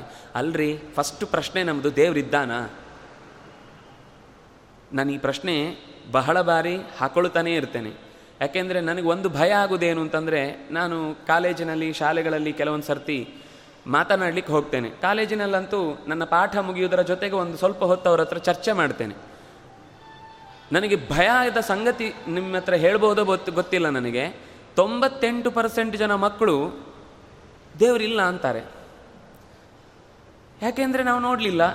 ಯಾಕೆಂದರೆ ಇಷ್ಟು ಜನ ಕಷ್ಟ ಇದೆ. ಯಾಕೆ ಅಂತಂದರೆ ಇವರೆಲ್ಲ ತುಂಬ ಮೋಸ ಮಾಡ್ತಾರೆ. ದೇವಸ್ಥಾನದೊಳಗೆ ಕೂತ್ಕೊಂಡು ಅವರೇ ಏನೋ ತಿಂತಾ ಇರ್ತಾರೆ, ಆ ಕಡೆಯಿಂದ ಬೈತಾ ಇರ್ತಾರೆ, ಗಲೀಜು ಮಾಡ್ತಾ ಇರ್ತಾರೆ. ಆಮೇಲೆ ದೇವರನ್ನ ಹೆಸರು ಹೇಳ್ಕೊಂಡು ನಮ್ಮ ಹತ್ರ ಬಂದು ದುಡ್ಡು ಕಸ್ಕೋತಾರೆ. ಅಂತ ಹೀಗೆ ಒಂದೊಂದು ಕಾರಣಗಳನ್ನು ಕೊಟ್ಟದ್ದನ್ನು ನೋಡಿದರೆ ಭಯ ಆಗೋಯ್ತು ನನಗೆ. ಕೆಲವರು ಎಲ್ಲೋ ಒಂದು ಸ್ವಲ್ಪ ಕನ್ಫ್ಯೂಷನ್ ಇಲ್ಲ ಅಂತ ಪೂರ್ತಿ ಹೇಳಿಕ್ಕೆ ಧೈರ್ಯ ಇಲ್ಲ. ಇದ್ದೇ ಅಂತ ಗೊತ್ತಿಲ್ಲ. ಇದು ನಮ್ಮ ದೊಡ್ಡ ಸಮಸ್ಯೆ. ಸಂಧ್ಯಾ ವಂದನೆ ಯಾಕೆ ಮಾಡಬೇಕು? ಅನ್ನೋ ಪ್ರಶ್ನೆಗೆ ನಮ್ಮ ಮೊದಲು ಪ್ರಶ್ನೆ ಬರೋದು, ಮಾಡಬೇಕು ಯಾಕೆ ಅಂತ ಕೇಳುವಾಗ ನೀವು ಯಾರಿಗೋಸ್ಕರ ಮಾಡ್ತೀರಿ ಅಂತ ಹೇಳ್ತೀರೋ ಅವನಿದ್ದಾನೆ ಇಲ್ಲೊಂದು ಗೊತ್ತಾಗೋದು ಹೇಗೆ ನಮಗೆ? ಸರಿಯಾಗಿ ನಾವು, ಇದು ನಮ್ಮ ಇವತ್ತು ಶಿಕ್ಷಣದ ಸಮಸ್ಯೆ ಇದು. ನಮ್ಮ ಶಿಕ್ಷಣದಲ್ಲಿ ಏನಾಗಿದೆ ಅಂದರೆ ಪ್ರಹ್ಲಾದರಾಜರು ಹೇಳಿದರು ಯಾವಾಗಲೂ ಕೂಡ ಬಾಲ್ಯದಲ್ಲಿಯೇ ಮಕ್ಕಳಿಗೆ ಈ ಸಂಘ ಅದಕ್ಕೆ ನಮ್ಮ ಸಂಸ್ಕೃತಿಯಲ್ಲಿ ನೋಡಿ ಏಳು ಎಂಟು ವರ್ಷಕ್ಕಾಗುವಾಗ ಅವರಿಗೆ ಸಂಧ್ಯಾ ವಂದನೆ ಅಂತ ಅನ್ನೋದೊಂದು ಅಭ್ಯಾಸ ಮಾಡಿಸಿ, ಆ ಮೂಲಕ ಒಂದು ಚೂರು ಅವರಿಗೆ ಚಟುವಟಿಕೆಯಲ್ಲಿ ಅದರಲ್ಲಿ ತೊಡಗು ಹಾಗಾಗಲಿ ಅಂತ ಮಾಡ್ತಾರೆ. ಕೌಮಾರೇ ಆಚರೇತ್ ಪ್ರಾಜ್ಞ ಅಂತ. ನಾವು ನಮ್ಮ ಮಕ್ಕಳು, ಅಯ್ಯೋ, ಮೊದಲು ಇಂಗ್ಲೀಷ್ ಕಲೀಲಿ, ಇನ್ನೊಂದು ಕಲೀಲಿ, ಹೊರಗಿನ ಶಾಸ್ತ್ರ ಕಲೀಲಿ ಅಂತ ಆದಮೇಲೆ ಅವರು ಡಿಗ್ರಿ ಮುಗಿಸಿ ಬಂದ ಮೇಲೆ ನಾವು ಮನೆಯಲ್ಲಿ ಮಾಡುವ ಪ್ರತಿಯೊಂದು ಮ, ಕ್ರಿಯೆಗಳಿಗೂ ಕೂಡ ಅವರ ಅರ್ಥ ಇಲ್ಲ ಅಂತ ಹೇಳಿ ನಿರಾಕರಣೆ ಮಾಡುವುದನ್ನೇ ನಾವು ಬಹಳ ಮನೆಯಲ್ಲಿ ನೋಡ್ತೇವೆ. ಕಾರಣ ಏನು ಅಂದರೆ, ಅವರಿಗೆ ಹೇಳಿರ್ತಾರೆ, ಎಲ್ಲ ನಮ್ಮ ಭಾರತೀಯರು ಹಿಂದಿನಿಂದ ಬರೀ ಮೂಢನಂಬಿಕೆಗಳನ್ನೇ ಪಾಲನೆ ಮಾಡ್ಕೊಂಡು ಬಂದಿದ್ರು, ಇದು ನಿಮ್ಮ ಮನೆಯಲ್ಲೂ ನಡೀತಾ ಇರುತ್ತೆ ಅಂತ ಒಂದಿಷ್ಟು ತಲೆಗೆ ಅನಾಸಕ್ತವಾದ ವಿಷಯಗಳನ್ನೇ ಗಟ್ಟಿಯಾಗಿ ತುಂಬಿ ತುಂಬಿ ತುಂಬಿ ಮನೆಯಲ್ಲಿ ಅವರು ಯಾವ ಕಾರ್ಯಕ್ರಮಗಳಿಗೂ ಅಟೆಂಡ್ ಆಗೋದನ್ನು ನಾವು ನೋಡೋದಿಲ್ಲ ಎಲ್ಲೋ ಕೆಲವರು ಇದ್ದಾರೆ, ನಾನು ಎಲ್ಲರೂ ತೀರಾ ದಾರಿ ತಪ್ಪಿದ್ದಾರೆ ಅಂತ ಹೇಳ್ತಲ್ಲ, ಆದರೆ ಪ್ರಮಾಣ ಜಾಸ್ತಿ ಆಗ್ತಾ ಇದೆ. ಅದರಿಂದಾಗಿ ಭಗವಂತ ಇದ್ದಾನೆ ಅಂತ ಗೊತ್ತಾಗಲಿಕ್ಕೆ ನಾವೇನೇನು ಮಾಡಬೇಕು? ಏನು ಮಾಡೋದು ಬೇಡ. ನಾವು ನಮ್ಮ ಜೊತೆಗಿದ್ರೆ ಸರಿ. ನಮ್ಮ ಎಚ್ಚರದಲ್ಲಿ ನಾವಿದ್ದರೆ ದೇವರಿದ್ದಾನೆ ಎಂದು ಗೊತ್ತಾಗುತ್ತೆ. ಈಗ ಫಸ್ಟ್ ಗೊತ್ತಾಗೋದು ದೇವರಿದ್ದಾನ ಅಂತ ಹೇಳೋದಕ್ಕಿಂತ ಮುಂಚೆ, ನಾನು ಅಂದರೆ ಯಾರು? ನಾನು ಅಂದರೆ ನಾನು ಅಂದರೆ ಈ ಬಟ್ಟೆ ಅಲ್ಲ. ನಾನು ಅಂದರೆ ಈ ಚರ್ಮದ ಶರೀರ ಅಲ್ಲ. ನಾನು ಅಂದರೆ ಇದಾ? ಈ ಮೈ ನಾನೇನಾ? ಅಲ್ಲ. ನಾನು ಅಂದರೆ ಅದರೊಳಗೆ ಒಂದು ಮನಸ್ಸಿದೆ ಅಂತ ಹೇಳಬೇಕು. ಮನಸ್ಸು ನಾನೇ ಅಂತ ಅಂದ್ಕೊಂಡ್ರೆ ಕೆಲವೊಂದು ಸರ್ತಿ ಹೇಳ್ತೇವೆ ನಾವು, ಮನಸ್ಸಿನಿಂದ ಆಲೋಚಿಸ್ತಾ ಇದ್ದೇನೆ ಅಂತ. ಮನಸ್ಸಿನಿಂದ ನಾನು ಆಲೋಚನೆ ಹಾಗಾದರೆ ಮನಸ್ಸು ಮತ್ತೆ ನಾನು ಬೇರೆ. ಈಗ ನಿಮ್ಗೆ ಇದು ಅರ್ಥ ಆಗಬೇಕು ಅಂದರೆ, ನನ್ನ ಪುಸ್ತಕ ಅಂತ ನಾನು ಹೇಳಿದೆ. ನನ್ನ ಪುಸ್ತಕ ಅಂತ ಹೇಳ್ತೇನೆ ಅಂದರೆ, ನಾನು ಬೇರೆ ಪುಸ್ತಕ ಬೇರೆ. ಆಗ ಮಾತ್ರ ನಾನು ನನ್ನ ಪುಸ್ತಕ ಹೇಳ್ಬೋದು. ಇಲ್ಲಾಂದರೆ ನಾನು ಪುಸ್ತಕ ಹೇಳಬೇಕು. ನಾನು ಪುಸ್ತಕ ಅಂತ ಹೇಳಲ್ಲ. ನನ್ನ ಪುಸ್ತಕ ಅಂತ ನಾನು ಹೇಳ್ತಾ ಇದ್ದೇನೆ. ಅದರಿಂದಾಗಿ ಮನಸ್ಸು ನನ್ನದು ಅಂತ ನಾನು ಹೇಳಬೇಕು. ಅದರದ್ದು ನನ್ನಗಿಂತ ಬೇರೆಯಾಗಿ ಇದೆ. ಕೆಲವೊಮ್ಮೆ ಹೇಳ್ತೇವೆ, ನನ್ನ ಮಾತೇ ಕೇಳಲ್ಲ ಮನಸ್ಸು ಅಂತ. ಹಾಗಾದರೆ ನಾನು ಬೇರೆ, ಮನಸ್ಸು ಬೇರೆ ಆಯಿತು. ಅದನ್ನು ಚೆನ್ನಾಗಿ ಹೇಳಬೇಕು ಅಂದರೆ, ನಮ್ಮ ಪ್ರಕೃತಿಯಲ್ಲಿ ಭಗವಂತ ಇಂಥದ್ದಕ್ಕೆಲ್ಲ ಒಂದು ಉದಾಹರಣೆ ಇಟ್ಟಿದ್ದಾನೆ. ಪ್ರತಿಯೊಂದು ವಸ್ತುವಿನಲ್ಲೂ ಇದೆ. ಒಂದು ತೆಂಗಿನಕಾಯಿ ಇದೆ ಅಂತ ಇಟ್ಕೊಳ್ಳಿ. ಮರದಿಂದ ಬಿತ್ತು. ಮಗು ಕೇಳಿತು. ಮಗು ಕೇಳಿತು ಅದೇನ ಏನಮ್ಮ ಅಂತ. ಅದು ತೆಂಗಿನಕಾಯಿ. ಸರಿ, ಅಮ್ಮ ಒಳಗೆ ಬಂದ್ಲು. ತೆಂಗಿನಕಾಯಿಯನ್ನು ಕತ್ತಿಯಿಂದ ತೆಗೆದು, ಅದರ ಸಿಪ್ಪೆ ತೆಗೆದು ಅದನ್ನು ಹೊರಗೆ ಬಿಸಾಕಿದ್ಲು. ಅಮ್ಮ, ಏನು ಬಿಸಾಕ್ತಾ ಇದ್ದಿ? ಅದು ತೆಂಗಿನಕಾಯಿ ಅಲ್ಲ ಮಗು, ಅದು ತೆಂಗಿನ ಸಿಪ್ಪೆ. ತೆಂಗಿನಕಾಯಿ ಅಂದರೆ ಇದು. ಒಳಗೆ ಇದೆಯಲ್ವಾ? ಗೆರಟೆಯ ಜೊತೆಗೆ ಇದು ತೆಂಗಿನಕಾಯಿ. ಮನೆಯಲ್ಲಿ ಚೂರು ಸಂಸ್ಕೃತಿ ಹಾಕಿ ಸಂಸ್ಕಾರ ಇತ್ತು. ದೇವ್ರ ಮನೆಯಲ್ಲಿ ಹೋದರು, ತೆಂಗಿನಕಾಯಿ ಒಡೆದ್ರು, ನೈವೇದ್ಯ ಮಾಡಿದರು, ತಂದರು, ತಂದ ಮೇಲೆ ಅದನ್ನು ಚೆನ್ನಾಗಿ ತುರಿದ್ರು, ಅದರ ಗೆರಟೆಯನ್ನು ಹೊರಗೆ ಬಿಸಾಕಿದ್ರು. ಅಮ್ಮ, ಏನದು ಬಿಸಾಕಿದ್ದು? ತೆಂಗಿನಕಾಯಿ ಬಿಸಾಕ್ತಾ ಇದೆಯಾ? ಇಲ್ಲ ಇಲ್ಲ, ಅದು ತೆಂಗಿನಕಾಯಿ ಅಲ್ಲ ಮಗು, ಅದು ತೆಂಗಿನಕಾಯಿಯ ಗೆರಟೆ. ಈಗ ಬಿಳಿದು ಹೂ ಬಂತಲ್ವ ಇಲ್ಲಿ? ಇದು ನಿಜವಾದ ತೆಂಗಿನಕಾಯಿ. ಸರಿ, ಅದು ಸ್ವಲ್ಪ ಚೆನ್ನಾಗಿ ಬೆಳೆದಿತ್ತು. ಹಾಗೆ ಹಾಕೋದು ಕಷ್ಟ ಆಯಿತು. ತಾಯಿ ಏನು ಮಾಡಿದ್ಲು? ಅದನ್ನು ಪಾಯಸಕ್ಕೆ ಹಾಕಬೇಕು ಅಂತ ಚೆನ್ನಾಗಿ ರುಬ್ಬಿದ್ಲು. ರುಬ್ಬಿ ಅದರ ಹಿಂಡಿಯನ್ನು ತೆಗೆದು, ಹಿಂಡಿ ತೆಗೆದು ಪಕ್ಕಕ್ಕಿಟ್ಲು ಅದರ ನೀರನ್ನು ತೆಗೆದು ಇಟ್ಕೊಂಡ್ಲು.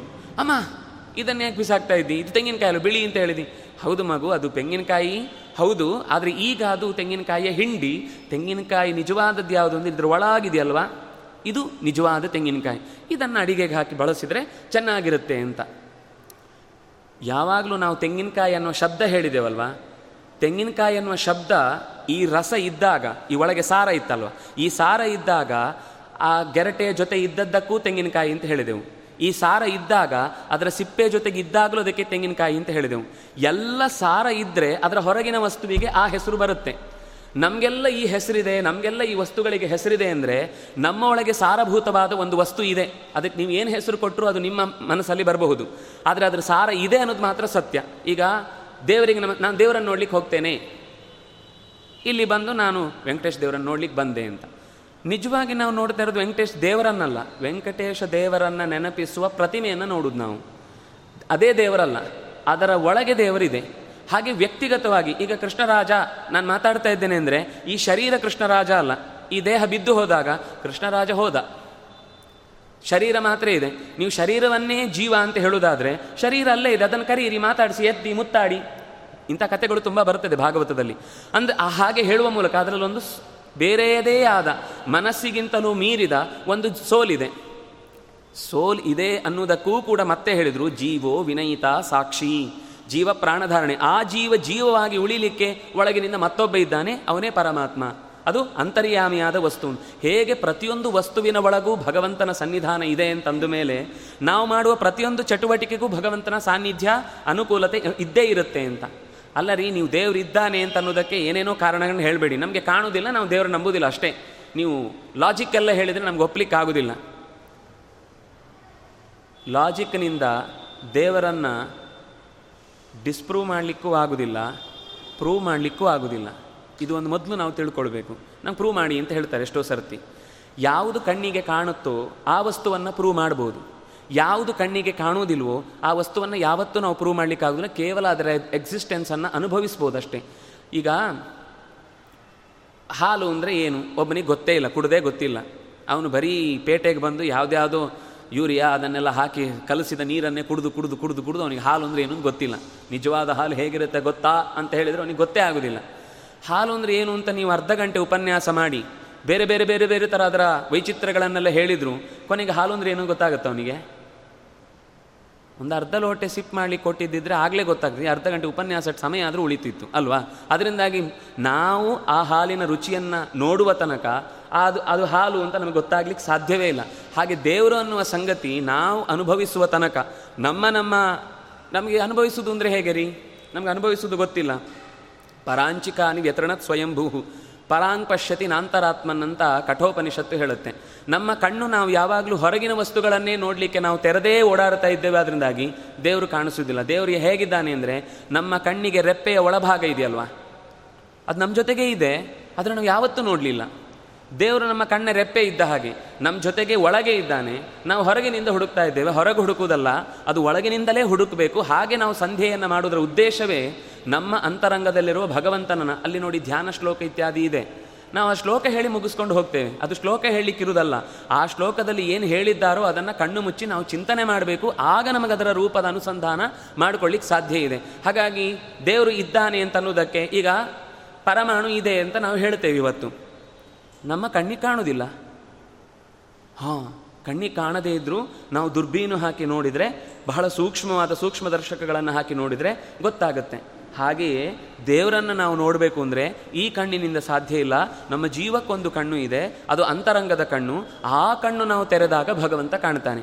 ಅದನ್ನು ನೋಡಲಿಕ್ಕೆ ಹೇಗೆ ನಮಗೆ ಸೂಕ್ಷ್ಮ ದರ್ಶಕ ಬೇಕು? ಹಾಗೆ ಇದನ್ನು ನೋಡಲಿಕ್ಕೆ ನಮಗೆ ಸೂಕ್ಷ್ಮ ಯಕ್ಷಿಕೆ ಬೇಕು. ಅದನ್ನು ಸಾಧನೆ ಮಾಡುವುದೇ ಈ ಸಂಧ್ಯಾವಂದನೆ. ಅದನ್ನು ಪಡೆಯುವುದಕ್ಕೆ ಇನ್ನು ಒಂದು ಸಂಗತಿ ಹೇಳಲೇಬೇಕಾದ್ದೇನೆಂದರೆ ಸ್ವಲ್ಪ ಮೊದಲಿಗೆ ಶ್ರದ್ಧೆ, ನಂಬಿಕೆ ಇದ್ದರೆ ಮಾತ್ರ ಇದರಿಂದ ಮುಂದೆ ಬೆಳೀಬಹುದು.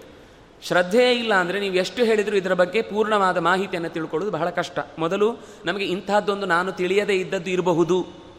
ಇದು ನಮ್ಮ ಫಸ್ಟ್ ರಿಕ್ವೈರ್ಮೆಂಟ್ ಯಾವಾಗಲೂ. ಯಾವುದೇ ವಸ್ತುವನ್ನು ತಿಳಿಯುವ ಮುಂಚೆ ನಮಗೆ ತಿಳಿಯದೇ ಇದ್ದದ್ದು ಇರಬಹುದು. ನಾನು ತಿಳಿದಷ್ಟೇ ಸತ್ಯ ಅಲ್ಲ ಅನ್ನುವ ಎಚ್ಚರ ಇದ್ದರೆ ಸತ್ಯ ಬೇಗ ನಮ್ಮ ಮುಂದೆ ತೆರ್ಕೊಳ್ಳುತ್ತೆ. ನಾವು ನಾನು ತಿಳ್ಕೊಂಡಾಗಿದೆ, ಸೈನ್ಸ್ ಪ್ರಕಾರ ಏನೇನಾಗುತ್ತೆ ಅಂತ ಹೇಳ್ತಾರೋ ಅದೆಲ್ಲವೂ ಕೂಡ ಪ್ರಮಾಣ. ಅದು ಬಿಟ್ಟು ಬೇರೆ ರೀತಿ ಏನು ಹೇಳಿದ್ರು ಅದನ್ನು ಡಿಸ್ಪ್ರೂವ್ ಮಾಡಬೇಕು ಅಂತ ಮಾತ್ರ ಯೋಚನೆ ಮಾಡ್ತೇನೆ ಹೊರತು ಅದು ಇದ್ದರೆ ಇರಬಹುದು ಅಂತ ಅನ್ನುವ ಸ್ವೀಕರಿಸುವ ಬುದ್ಧಿ ನಮಗಿಲ್ಲ. ಯಾಕೆಂದರೆ ಮೊದಲಿಗೆ ಹೇಳುವಾಗ, ಈಗ ನೋಡಿ, ದೇವರು ಬೇಕಾಗಿಲ್ಲ ಅಂತ ಹೇಳೋರ ವಾದ, ಒಂದು ವೀಳ್ಯದೆಲೆ ಇದೆ.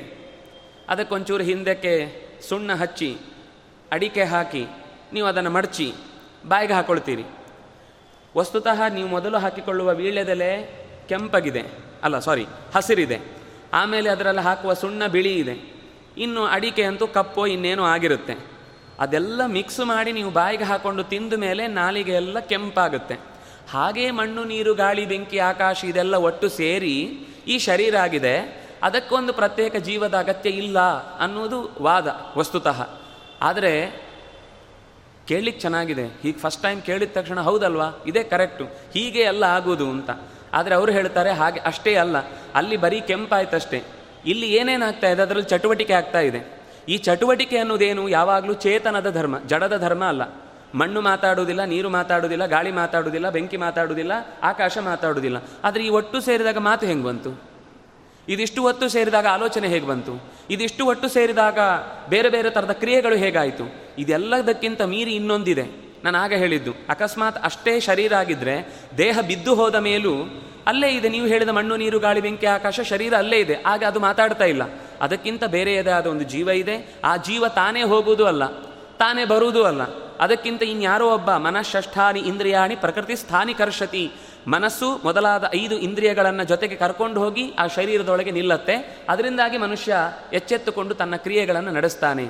ಸರಿ, ಅದರ ಮೇಲೆ ಯೋಚನೆ ಮಾಡ್ತಾ ಹೋದರೆ ಜೀವ ಇದೆ ಅಂತ ಸಿದ್ಧ ಆಯಿತು. ಆ ಜೀವವನ್ನು ನಾವೇ ಅಂತ ಅಂದುಕೊಂಡ್ರೆ ನಾವು ಅಂದ್ಕೊಂಡ ಹಾಗೆ ಯಾವುದೂ ಆಗ್ತಾ ಇಲ್ಲ.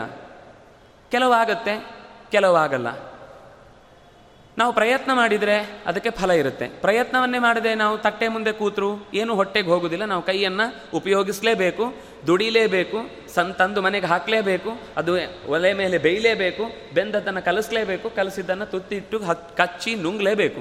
ಇಷ್ಟಾದಮೇಲೆ ಏನಾಗುತ್ತೆ ಅಂತಲೂ ಗೊತ್ತಿಲ್ಲ. ನಮ್ಮ ಒದ್ದಾಟ ಇದೆಯಲ್ವಾ? ನಾಲ್ಕು ತಿಂಗಳು ಗದ್ದೆಯಲ್ಲಿ ಕೃಷಿಕ ಒದ್ದಾಡ್ತಾನೆ. ಅದು ಅಂಗಡಿಗೆ ಬಂದು ಅವನು ಒಂದು ತಿಂಗಳು ಒದ್ದಾಡ್ತಾನೆ. ಮಾರಿ ವ್ಯಾಪಾರ ಮಾಡಿ ಎಲ್ಲ ನಾವು ದುಡಿದ ಒಂದು ತಿಂಗಳಿನ ನಂತರ ಅದು ಆ ಅಕ್ಕಿಯೋ ಇನ್ನೇನು ಪದಾರ್ಥವೋ ಮನೆಗೆ ಬಂದು ಬೀಳುತ್ತೆ. ಆಮೇಲೆ ನಮ್ಮ ಮನೆಯಲ್ಲಿ ನಮ್ಮ ತಾಯಿಯೋ, ಅಜ್ಜಿಯೋ, ಇನ್ಯಾರೋ ಒಬ್ಬರು ದೊಡ್ಡಮ್ಮನೋ ಸೇರಿಕೊಂಡು ಬೆಳಗ್ಗಿನಿಂದ ಒಂದು ಮೂರು ಗಂಟೆ ಪ್ರೊಸೆಸ್ ಅಡಿಗೆ ಮಾಡುವುದು ಅನ್ನುವ ಕಾರ್ಯಕ್ರಮ. ನಾಲ್ಕು ನಾಲ್ಕು ತಿಂಗಳು, ಒಂದು ತಿಂಗಳು, ಇಲ್ಲಿ ಒಂದು ತಿಂಗಳು, ಇಲ್ಲಿ ಮೂರು ಗಂಟೆ, ತಟ್ಟೆ ಮುಂದೆ ಒಂದು ಹತ್ತು ನಿಮಿಷ ಅವರೇನೋ ಪಾರಾಯಣ ಅಂತೆಲ್ಲ ಮಾಡಿದರೆ ಇನ್ನೂ ಹೊಟ್ಟೆ ಬಗಬಗ ಅಂತ ಇರುತ್ತೆ. ಅದರ ಮುಂದೆ ಕೂತು ಬೈಕೊಂಡು ಊಟಕ್ಕೆ ಕೂಡ್ತೇವೆ. ತಿನ್ನುವ ಬಾಯಿಗೆ ನಾಲಿಗೆಗೆ ಇಡುವ ತನಕವೂ ಕೂಡ ಆ ಅನ್ನದ ರುಚಿ ಏನು ನಮ್ಗೆ ಗೊತ್ತಿಲ್ಲ. ಅದು ಗಂಟ್ಲಿಗೆ ಹೋಗಿ ನಾಲಿಗೆ ಏನು ಎಷ್ಟೊತ್ತಿರುತ್ತೋ ಅಷ್ಟು ಮಾತ್ರ. ಆ ಗಂಟ್ಲಿಂದ ಕೆಳಗೆ ಇಳಿದ ಮೇಲೂ ನಮ್ಗೆ ಅದು ಏನು ಅಂತ ಗೊತ್ತಿಲ್ಲ. ಒಳಗೆ ಹೋದ್ಮೇಲೆ ನಾವು ಊಟ ಮಾಡುವಾಗ ಇದು ಸಾರು, ಇದು ಸಾರಿದ್ದು, ಇದು ಅಯ್ಯೋ ಸಾರಿದ್ದಕ್ಕೆ ಹುಳಿ ಮುಟ್ಟಬಾರ್ದು, ಹುಳಿದ್ದಕ್ಕೆ ಮಜ್ಜಿಗೆ ಮುಟ್ಟಬಾರ್ದು, ಪಾಯಸ ಮುಟ್ಟಬಾರ್ದು, ಎಲ್ಲ ಬೇರೆ ಬೇರೆ ಮಾಡಿ ತಿಂತೇವೆ. ಹೊಟ್ಟೆಗೆ ಹೋದ್ಮೇಲೆ ಎಲ್ಲ ಒಂದೇ ಕಂಪಾರ್ಟ್ಮೆಂಟ್ ಅದು ಏನಾಗುತ್ತೆ ಅಂತ ಇವರು ಯಾರಿಗೂ ಗೊತ್ತಿಲ್ಲ. ಅದನ್ನು ಕೃಷ್ಣ ಹೇಳಿದ, ಅಹಂ ವೈಶ್ವಾನರೋ ಭೂತ್ವ, ಪ್ರಾಣಿನಾಂ ದೇಹಮಾಶ್ರಿತ, ಪ್ರಾಣಾಪಾನ ಸಮಾಯುಕ್ತ, ಪಚಾಮಿ ಅನ್ನಂ ಚತುರ್ವಿಧಂ. ನಾವು ತಿಂದ ಮೇಲೆ ನಾವೇನೂ ಮಾಡ್ತಿಲ್ಲ. ಆದರೆ ಜೀರ್ಣ ಆಗುತ್ತೆ. ಜೀರ್ಣ ಆದದ್ದು ಮೂರಾಗುತ್ತೆ. ಸೂಕ್ಷ್ಮವಾದ ಮನಸ್ಸಾಗುತ್ತೆ. ಒಳ್ಳೆಯ ಶರೀರಕ್ಕೆ ಬೇಕಾದ ಮಾಂಸ, ರಕ್ತ, ಮಜ್ಜ, ಮೇಧಸ್ಸು ಎಲ್ಲ ಹುಟ್ಟುತ್ತೆ. ಬೇಡವಾದ ದೇಹಕ್ಕೆ ಬೇಡವಾದ ಭಾಗ ಮಲವಾಗಿ ಹೊರಗೆ ಹೋಗುತ್ತೆ. ಈ ಸೆಗ್ರಿಗೇಟ್ ಮಾಡೋದು ಯಾರು ಒಳಗಿನಿಂದ? ನಾವು ಮಾಡ್ತಿಲ್ಲ. ನಾವು ಏನು ಆಗ್ತಾ ಇದೆ ಅಂತ ಒಳಗಿದ್ದು ಸುತರಾಮ್ ನಮಗೆ ಗೊತ್ತಿಲ್ಲ. ಬರೀ ಹೊಟ್ಟೆದ್ದು ಮಾತ್ರ ಅಲ್ಲ. ನಾವು ಹಾಗೆಯೇ ದೇಹದ ಪ್ರತಿಯೊಂದು ಇಂದ್ರಿಯಗಳ ಬಗ್ಗೆ ಯೋಚನೆ ಮಾಡಿದ್ರು. ಒಳಗಿನಿಂದ ಏನಾಗ್ತಾ ಇದೆ ಗೊತ್ತಿಲ್ಲ. ನಮ್ಮ ಇವತ್ತಿನ ಸೈನ್ಸ್ ಪ್ರಕಾರ ಎಲ್ಲ ನೇಚರ್ ಅಂತ, ಶಬ್ದ. ಆಗುತ್ತೆ ಅದು. ನಾವು ತಲೆ ಕೆಡಿಸ್ಕೊಳ್ಬೇಕು. ನಮಗೆ ಹೀಗಾಗತ್ತೆ ಅನ್ನೋದು ಉತ್ತರ ಅಲ್ಲ. ಯಾಕೆ ಹೀಗಾಗತ್ತೆ ಅನ್ನೋದು ಉತ್ತರ ಬೇಕು. ಸೈನ್ಸು ಹೀಗಾಗತ್ತೆ ಅನ್ನೋದನ್ನು ಉತ್ತರ ಕೊಡುತ್ತೆ. ಆದರೆ ಅಧ್ಯಾತ್ಮ ಹೇಳುತ್ತೆ, ಯಾಕೆ ಹೀಗಾಗತ್ತೆ ಅಂದರೆ ಅಲ್ಲಿ ಒಬ್ಬ ಭಗವಂತ ನಿಂತು ವ್ಯವಸ್ಥೆ ಮಾಡ್ತಾ ಇದ್ದಾನೆ ಅಂತ. ಈಗ ಮೂತ್ರಪಿಂಡದಲ್ಲಿ ನೀರು ಅದರಲ್ಲಿ ಫಿಲ್ಟರ್ ಆಗುತ್ತೆ. ಅದರಲ್ಲಿ ಯಾವ ಭಾಗ ಹೊರಗೆ ಹೋಗಬೇಕು, ಯಾವ ಭಾಗ ದೇಹಕ್ಕೆ ಸೇರಬೇಕು ಅಂತ ವ್ಯವಸ್ಥೆ ಇರುತ್ತೆ. ಇದಕ್ಕೊಂದು ಅನುಪಾತ ಹಾಕಿ ಕೊಟ್ಟಿದ್ದಾರಲ್ಲ ಇಷ್ಟು ಸಕ್ಕರೆಯನ್ನು ಒಳಗೆ ಬಿಡಬೇಕು, ಇಷ್ಟು ಸಕ್ಕರೆಯನ್ನು ಹೊರಗೆ ತೆಗೆದು ಹಾಕಬೇಕು ಅಂತ. ಈ ಫಾರ್ಮುಲಾವನ್ನು ಇದರಲ್ಲಿ ಜೋಡಿಸಿಟ್ಟವನು ಯಾರು? ರಕ್ತ ಎಲ್ಲ ಕಡೆಗೆ ಹೋಗಿ ನಾವು ಉಸಿರಾಟದ ಆಮ್ಲಜನಕವನ್ನು ತೆಗೆದುಕೊಂಡು ಎಲ್ಲ ಭಾಗಗಳಿಗೆ ಅಲ್ಲಲ್ಲಿ ಶಕ್ತಿಯಾಗಿ ವಿನಿಯೋಗ ಆಗುತ್ತೆ. ಬೇಡವಾದ ರಕ್ತದಲ್ಲಿದ್ದ ಕಾರ್ಬನ್ ಡೈಆಕ್ಸೈಡನ್ನು ಮತ್ತೆ ಪುಪ್ಪಸಕ್ಕೆ ತಂದು ಮೂಗಿನ ಮೂಲಕ ಹೊರಕ್ಕೆ ಬಿಡುತ್ತೆ. ಈ ಫಾರ್ಮುಲಾವನ್ನು ಒಳಗೆ ಜೋಡಿಸಿಟ್ಟಿದ್ದಾರೆ. ಇಪ್ಪತ್ನಾಲ್ಕು ಗಂಟೆ ನಾವು ಯೋಚಿಸಿದ್ರು ಯೋಚಿಸದೇ ಇದ್ದರೂ ರಕ್ತ ಪರಿಚಲನೆ ಹಾರ್ಟ್ ಬಡ್ಕೊಳ್ತಾನೆ ಇರುತ್ತೆ. ನಾವು ಏನು ಯೋಚನೆ ಮಾಡ್ತಾ ಇಲ್ಲ ಅದರ ಬಗ್ಗೆ. ನಾವು ಎದ್ದಿದ್ರು, ಮಲಗಿದ್ರು ಮೂಗಲ್ ಗಾಳಿ ಹೋಗ್ತಾನೇ ಇರುತ್ತೆ. ನಾವು ಒಳಗೆ ಹೋಗಲಿ ಅಂತ ತಳ್ಳುವುದಲ್ಲ. ಎಚ್ಚರ ಇದ್ದಾಗ ಅಂತ ಜೋರಾಗಿ ಒಂದು ಎಳ್ಕೊಳ್ಬೋದು ಅಷ್ಟೇ. ಅದು ಬಿಟ್ಟರೆ ನಮ್ಗೆ ಗೊತ್ತೇ ಇಲ್ಲ ಒಳಗಿನಿಂದ ಉಸಿರಾಟ ಆಗ್ತಾ ಇದೆ ಅಂತ. ಅಂದರೆ ನಮ್ಮ ಕೈ ಮೀರಿ ಎಷ್ಟೋ ಕೆಲಸ ನಾವು ನಮ್ಮೊಬ್ಬರ ಬಗ್ಗೆ ಯೋಚಿಸಿದರೆ ಆಶ್ಚರ್ಯ ಅನಿಸುತ್ತೆ. ಪ್ರಪಂಚಾದ್ಯಂತ ಯೋಚಿಸಿದರೆ ನಾವು ಯೋಚಿಸ್ಲಿಕ್ಕೆ ಸಾಧ್ಯ ಇಲ್ಲ. ಅಷ್ಟು ಉದ್ ಅದ್ಭುತವಾದ ಕರ್ಮ ಇಡೀ ಜಗತ್ತಿನಲ್ಲಿ ನಡೀತಾ ಇದೆ. ಅಂತಹ ಭಗವಂತನಿಗೆ ನಾವು ಒಂದು ಥ್ಯಾಂಕ್ಸ್ ಹೇಳೋದು ಬೇಡವಾ? ನಮ್ಮದೇ ಕಣ್ಣು ಅಂತ ಇಟ್ಕೊಳ್ಳಿ. ಅದಕ್ಕೊಂದು ಪೊರೆ ಬಂದಿದೆ. ಡಾಕ್ಟ್ರ್ ಹತ್ರ ಹೋದ್ವಿ. ಅವನೇನು ಕ್ಯಾಟ್ರೇಟ್ ಆಪ್ರೇಷನ್ ಆಗಬೇಕು ಅಂತೇಳಿ ಆಪ್ರೇಷನ್ ಮಾಡಿಸಿದ. ಮಾಡಿಸಿ ಆದಮೇಲೆ ಅವನ ಕೈಗೆ ಮೂರು ಲಕ್ಷ ಎಷ್ಟು ಆಯಿತು, ಅದರದ್ದು ಬಿಲ್ಲು ಕೊಟ್ಟು ನನ್ನ ಕಣ್ಣುಳಿಸಿದ ಮಹಾತ್ಮ ಅಂತ ಕೊನೆ ತನಕನೂ ನನ್ನ ಕಣ್ಣುಳಿಸಿದ ದೇವರವರು. ಆ ಡಾಕ್ಟ್ರು ಅಂದರೆ ಎಂಥ ಅದ್ಭುತ, ನನಗೆ ಎಂಥ ಸಮಯಕ್ಕೆ ಕಣ್ಣನ್ನು ಉಳಿಸಿಕೊಟ್ಟ, ನಾನು ಏನು ಕಣ್ಣು ಹೋಗೇ ಬಿಡ್ತು ಅಂತ ಅಂದ್ಕೊಂಡಿದ್ದೆ ಬದುಕಿಸಿದ ಅಂತ. ನಮ್ಮದೇ ಕಣ್ಣಿಗೆ ನಾವೇ ದುಡ್ಡು ಕೊಟ್ಟು, ಅವನು ಮಾಡಿದ ಆ ಕೃತಜ್ಞತೆಯನ್ನು ವರ್ಷಪೂರ್ತಿ, ನಮ್ಮ ಬದುಕು ಪೂರ್ತಿ ನಾವು ನೆನಪಿಸ್ಕೊಳ್ತೇವೆ ಅಂತ ಅಂದಮೇಲೆ ಆ ಕಣ್ಣನ್ನು ನಾವು ತಂದಿಟ್ಕೊಂಡದ್ದಲ್ಲ, ಅದಾಗಿ ಹುಟ್ಟುವಾಗಲೇ ಇದ್ದದ್ದು. ಕಣ್ಣು ಒಂದಾಯ್ತಲ್ಲ, ಹಾಗೆ ಪ್ರತಿಯೊಂದು ಇಂದ್ರಿಯವು ಕೂಡ ಎಂಥ ಅದ್ಭುತವಾದ ಕೆಲಸ ಮಾಡುತ್ತೆ, ಅದನ್ನು ಈ ದೇಹದಲ್ಲಿ ವ್ಯವಸ್ಥೆ ಮಾಡಿ ಇಟ್ಟಿದ್ದಾನೆ, ಅಂಥ ಭಗವಂತನಿಗೆ ನಾವು ಎಷ್ಟು ಕೃತಜ್ಞತೆ ಸಲ್ಲಿಸಿದರೂ ಕಮ್ಮಿನೇ. ಅದಕ್ಕೆ ಅಷ್ಟೆಲ್ಲ ಮಾಡಬೇಕಾದ ಅಗತ್ಯ ಇಲ್ಲ, ನಿನ್ನ ನಿತ್ಯದ ಕರ್ತವ್ಯವನ್ನು ನಾನು ಹೇಳಿದ್ದನ್ನು ಮಾಡು. ಶ್ರುತಿ ಸ್ಮೃತಿ ಹರೇ ರಾಜ್ಞಿ ಅಂತ. ಶ್ರುತಿಗಳು, ಸ್ಮೃತಿಗಳು ಭಗವಂತನ ಆಜ್ಞೆ ಇದ್ದ ಹಾಗೆ ಅದನ್ನು ಕೃಷ್ಣ ಗೀತೆಯಲ್ಲಿ ಹೇಳಿದ, ಯತ್ಕರೋಷಿ ಯದಶ್ನಾಸಿ ಯಜ್ಜುಹೋಸಿ ದದಾಸಿಯತೆ ಯತ್ತಪಸ್ಸಿಸಿ ಕೌಂತೆಯ ತತ್ಕುರುಷ್ವ ಮದರ್ಪಣಂ, ಅದನ್ನು ನನಗೆ ಅರ್ಪಿಸು ಅಂತ. ಕೆರೆಯ ನೀರನ್ನು ಕೆರೆಗೆ ಚೆಲ್ಲಿ ಅಂತ. ನಾವು ನೀರು ತಂದು ದೇವರಿಗೆ ತರ್ಪಣ ಕೊಡ್ತೇವೆ ಅಂತಂದರೂ ನೀರನ್ನು ಸೃಷ್ಟಿ ಮಾಡಿ ಕೊಡುವುದಿಲ್ಲ ನಾವು. ಅಲ್ಲಿ ಟ್ಯಾಪಿಂದ ತೆಗೆದು ಅಥವಾ ಬಾವಿಯಿಂದ ತೆಗೆದು ಈ ಕಡೆ ಕೆಳಕ್ಕೆ ಬಿಡುತ್ತೇವೆ ಅಷ್ಟೇ. ಅಷ್ಟು ಮಾಡಲಿಕ್ಕೂ ನಮಗೆ ಕಷ್ಟ ಆಗುತ್ತೆ ಅಂದರೆ ಇದಕ್ಕಿಂತ ಸುಲಭದ ದಾರಿ ಇಲ್ಲ ದೇವರಿಗೆ ನಾವು ಥ್ಯಾಂಕ್ಸ್ ಹೇಳಲಿಕ್ಕೆ. ಅವರು ಅದನ್ನು ಸಂಧ್ಯಾ ಅನ್ನುವ ಶಬ್ದದಿಂದ ಹೇಳಿದರು. ನಾನು ಸಂಧ್ಯಾ ಅಂತ ಅನ್ನೋದು ಅಧ್ಯಾತ್ಮದ ದೃಷ್ಟಿಯ ಜೊತೆಗೆ ನಮ್ಮ ಆರೋಗ್ಯದ ದೃಷ್ಟಿಯಿಂದ, ಸಾಮಾಜಿಕ ನೆಲೆಯ ದೃಷ್ಟಿಯಿಂದಲೂ ನಾವು ಯೋಚನೆ ಮಾಡಿದರೆ ಹಿಂದಿನವರು ನಮಗೆ ಎಷ್ಟು ಅದ್ಭುತವಾದ ಕೆಲವು ಸಂಗತಿಗಳನ್ನು ಎಲ್ಲದರಲ್ಲೂ, ಎಲ್ಲವನ್ನು ಒಂದರಲ್ಲಿ ಜೋಡಿಸಿಕೊಟ್ಟದ್ದು ಅನ್ನೋದು ಅದ್ಭುತ. ಸರಿ, ನಾನು ವಿಷಯವನ್ನು ಪ್ರವೇಶ ಮಾಡ್ತೇನೆ. ಇಲ್ಲಿ ತನಕ ನಾನು ಯಾಕೆ ಮಾಡಬೇಕು ಅನ್ನೋದನ್ನು ಹೇಳಿದೆ. ಹೇಗೆ ಮಾಡಬೇಕು ಅನ್ನೋದನ್ನು ಮುಂದೆ ನೋಡ್ತಾ ಹೋಗೋಣ ಒಂದೊಂದೇ. ಮೊದಲಿಗೆ ನಾವು ರಾತ್ರಿ ಮಲಗಿದ್ದು ಎದ್ದ ಸಂದರ್ಭದಲ್ಲಿ ದೇಹ ಅಷ್ಟೊತ್ತು ರೆಸ್ಟ್ ತೆಗೆದುಕೊಂಡಿರುತ್ತೆ. ಅದರಿಂದಾಗಿ ದೇಹದ ಇಡೀ ಪ್ರಾಣಶಕ್ತಿ ಅನ್ನೋದು ಸಮಾನವಾಗಿ ಎಲ್ಲ ಕಡೆಗೆ ಹಂಚಿ ಕೈಯಲ್ಲಿ ಯಾವಾಗಲೂ ಶುದ್ಧವಾದ ಪ್ರಾಣಶಕ್ತಿ ಹರಿತಾ ಇರುತ್ತೆ. ಅದು ಯಾರೋ ಒಬ್ರಿಗಲ್ಲ, ಪ್ರತಿಯೊಬ್ಬ ಮನುಷ್ಯನಿಗೂ ವೇದ ಹೇಳುತ್ತೆ ಅಯಮ್ಮೇ ಹಸ್ತೋ ಭಗವಾನ್ ಅಯಮ್ಮೇ ಭಗವತ್ತರಹ ಅಯಮ್ಮೇ ವಿಶ್ವಭೇಷಜ, ಅಯಂ ಶಿವಾಭಿಮರ್ಶನಃ ಅಂತ. ಇದು ಪ್ರತಿಯೊಬ್ಬ ಮನುಷ್ಯನಿಗೂ ದೇಹದಲ್ಲಿ ಸಹಜವಾಗಿ ನಾವು ಉಸಿರಾಡ್ತೇವಲ್ವಾ? ಹೊರಗಿನ ಪ್ರಾಣಶಕ್ತಿಯನ್ನು ಒಳಕ್ಕೆ ತೆಗೆದುಕೊಂಡ ಮೇಲೆ ನಮ್ಮ ದೇಹದಲ್ಲಿ ಹಾದು ಹೋದಂತಹ ಪ್ರಾಣಶಕ್ತಿ ಕೈಯಲ್ಲಿ, ಕಾಲು ಬೆರಳಲ್ಲಿ, ನೆತ್ತಿಯಲ್ಲಿ ಯಾವಾಗಲೂ ಪ್ರಸಾರ ಆಗ್ತಾ ಇರುತ್ತೆ. ಆ ಪ್ರಸಾರ ಆಗುವುದನ್ನು ನಾವು ಬೆಳಗ್ಗೆ ಎದ್ದ ತಕ್ಷಣ ಒಂದು ಸರ್ತಿ ಕಣ್ಣು ಬಿಡುವುದಕ್ಕೆ ಸ್ವಲ್ಪ ನಮಗೆ ಈ ವಿಷಯ ಗೊತ್ತಿಲ್ಲದೇ ಇದ್ದರೂ ನಾವು ಮಾಡೋದು ಹಾಗೇನೆ. ಎದ್ದ ತಕ್ಷಣ ಏನು ಮಾಡ್ತೇವೆ? ಕಣ್ಣನ್ನು ಒಂದು ಸರ್ತಿ ಉಜ್ಜಿಕೋತೇವೆ. ಕೈಯನ್ನು ಹೀಗೀಗೆ ಅನ್ಕೋತೇವೆ ನಮ್ಗೆ ಗೊತ್ತಿರಲಿ ಗೊತ್ತಿಲ್ಲದ. ಅವ್ರು ಹೇಳಿದರು ನಿಮ್ಗೆ ಹೇಗೂ ಮಾಡ್ತಿರಲ್ವಾ? ಅದರ ಜೊತೆಗೆ ಒಂದು ಸ್ಮರಣೆ ಮಾಡಿಕೊಳ್ಳಿ. ಕರಾಗ್ರೆ ವಸತೆ ಲಕ್ಷ್ಮೀ ಕರ ಮಧ್ಯೆ ಸರಸ್ವತಿ, ಕರಮೂಲೆ ಸ್ಥಿತಾ ಗೌರಿ, ಪ್ರಭಾತೆ ಕರದರ್ಶನಂ. ಬೆಳಗ್ಗೆ ಎದ್ದ ತಕ್ಷಣ ಕೈಯನ್ನು ಚೆನ್ನಾಗಿ ಉಜ್ಜಿ, ನಾವು ಕಣ್ಣನ್ನು ಒಂದು ಸರ್ತಿ ತಿಕ್ಕೊಂಡೆವು ಅಂತಂದರೆ ಬೇಗ ಜಾಗೃತ ಆಗುತ್ತೆ. ಏನಾಗ್ತಾ ಇದೆ ಅಂತ ಹೊರಗಿನ ವಸ್ತುಗಳ ಜೊತೆಗೆ ನಮಗೆ ಸಂಪರ್ಕ ಬಹಳ ಬೇಗ ಸಿಗುತ್ತೆ. ಅದಕ್ಕೋಸ್ಕರ ನಮ್ಮ ಪ್ರಾಣಶಕ್ತಿಯನ್ನು ಕಣ್ಣಿನಲ್ಲಿ ಉಜ್ಜಿ, ಈ ಮಧ್ಯದಲ್ಲಿರುವ ವಿಶ್ವ ಅನ್ನೋದು ನಮಗೆ ಎಲ್ಲ ವಸ್ತುಗಳನ್ನು ತಿಳಿಲಿಕ್ಕೆ ಅನುಕೂಲ ಮಾಡಿಕೊಡುವ ಶಕ್ತಿ ಅದು. ಪ್ರತಿ ಪ್ರತಿಯೊಂದು ಕಣ್ಣು, ಮೂಗು, ಬಾಯಿ, ಇಂದ್ರಿಯಗಳು ಏನಿವೆ, ಆ ಎಲ್ಲ ಇಂದ್ರಿಯಗಳು ಜಾಗೃತ ಆಗುವ ಕೆಲಸವನ್ನು ಈ ಹುಬ್ಬಿನ ಮಧ್ಯಭಾಗ ಮಾಡುತ್ತೆ. ಅದನ್ನು ನಾವು ಆಜ್ಞಾಚಕ್ರ ಅಂತ ಮತ್ತೆ ಯೋಗದ ಶಾಸ್ತ್ರದಲ್ಲಿ ನೋಡಲಿಕ್ಕಿದೆ. ಆದರೆ ಈ ಎಚ್ಚರ ಆಗುವುದಕ್ಕೋಸ್ಕರವಾಗಿ ನಮ್ಮ ಪ್ರಾಣಶಕ್ತಿಯನ್ನು ನಾವು ಅದಕ್ಕೆ ಸಪೋರ್ಟಿವ್ ಆಗಿ ಕೊಟ್ಟದ್ರಿಂದಾಗಿ ನೆನಪಿಸ್ಕೊಂಡೆವು. ನಮ್ಮ ಕೈಯಲ್ಲಿ ಇಂತಹ ದೇವತೆಗಳು ನಿಂತು ನಮ್ಮನ್ನು ಎಚ್ಚರಿಸ್ತಾ ಇದ್ದಾರೆ ಅಂತ. ಭೂಮಿಯನ್ನು ಮುಟ್ಟುವ ಮುಂಚೆ ಮತ್ತೆ ಹೇಳಿದರು. ಏನು?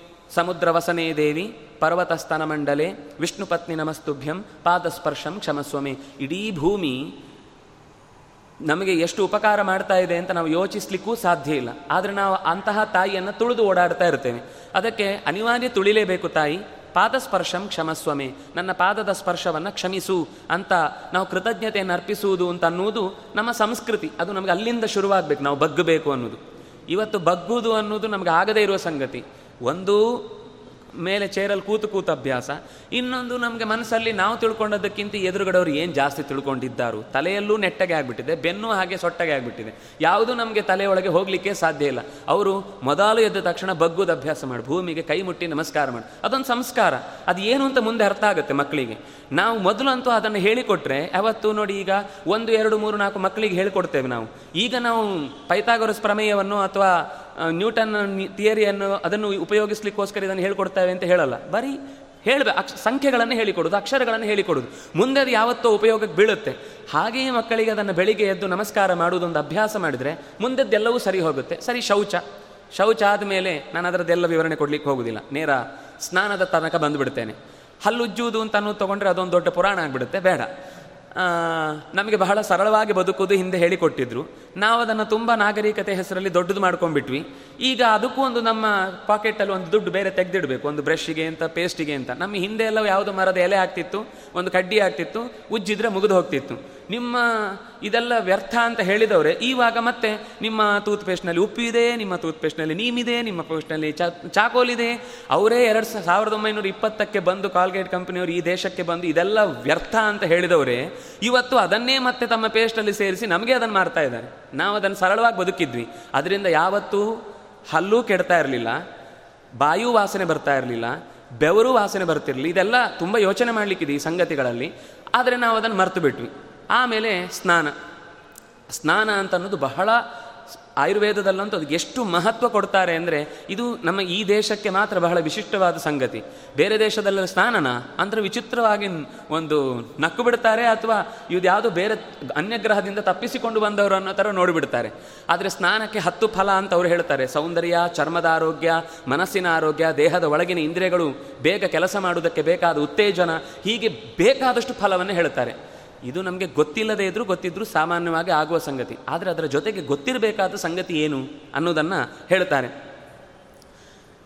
ಹಾಂ, ಸ್ನಾನ ಮಾಡುವುದು ಅಂತನ್ನುವುದು ನಮ್ಮ ದೇಹದ ಹೊರಗಿನ ಕೊಳೆಯನ್ನು ಕಳ್ಕೊಳ್ಳಿಕ್ಕೆ ಅನ್ನೋದು ಒಂದು ಸತ್ಯ.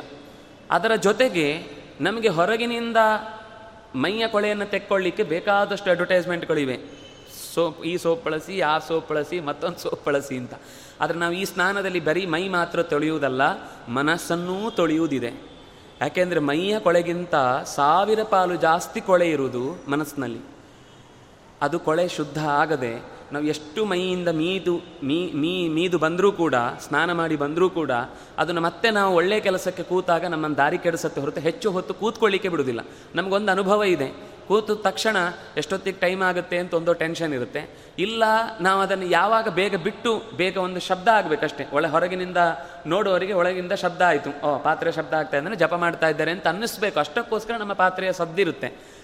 ಅದು ಯಾಕಾಗತ್ತೆ ಅಂದರೆ ನಮ್ಮ ಮನಸ್ಸಿನಲ್ಲಿ ಅಂತಹ ದೋಷಗಳು ತುಂಬ್ಕೊಂಡ್ಬಿಟ್ಟಿದೆ ಅದನ್ನು ಕೊಳೆಯನ್ನು ಪರಿಹಾರ ಮಾಡುವುದು ಹೇಗೆ? ನೀವು ಮೈಯ ತೊಳೆಯುವಾಗಲೇ ಮನಸ್ಸನ್ನು ತೊಳಿಲಿಕ್ಕಾಗತ್ತೆ ಎಂದರು. ಹೇಗೆ ತೊಳಿಬೇಕು ಅನ್ನೋದನ್ನು ಅವರು ಹೇಳ್ತಾರೆ. ಶೌಚ ಶೌಚೇ ಯತ ಯತ್ನ ಸದಾ ಕಾರ್ಯ, ಶೌಚಮೂಲೋ ದ್ವಿಜಸ್ಮೃತ, ಶೌಚಾಚಾರ ವಿಹೀನಸ್ಯ ಸಮಸ್ತ ನಿಷ್ಫಲಾ ಕ್ರಿಯಾ.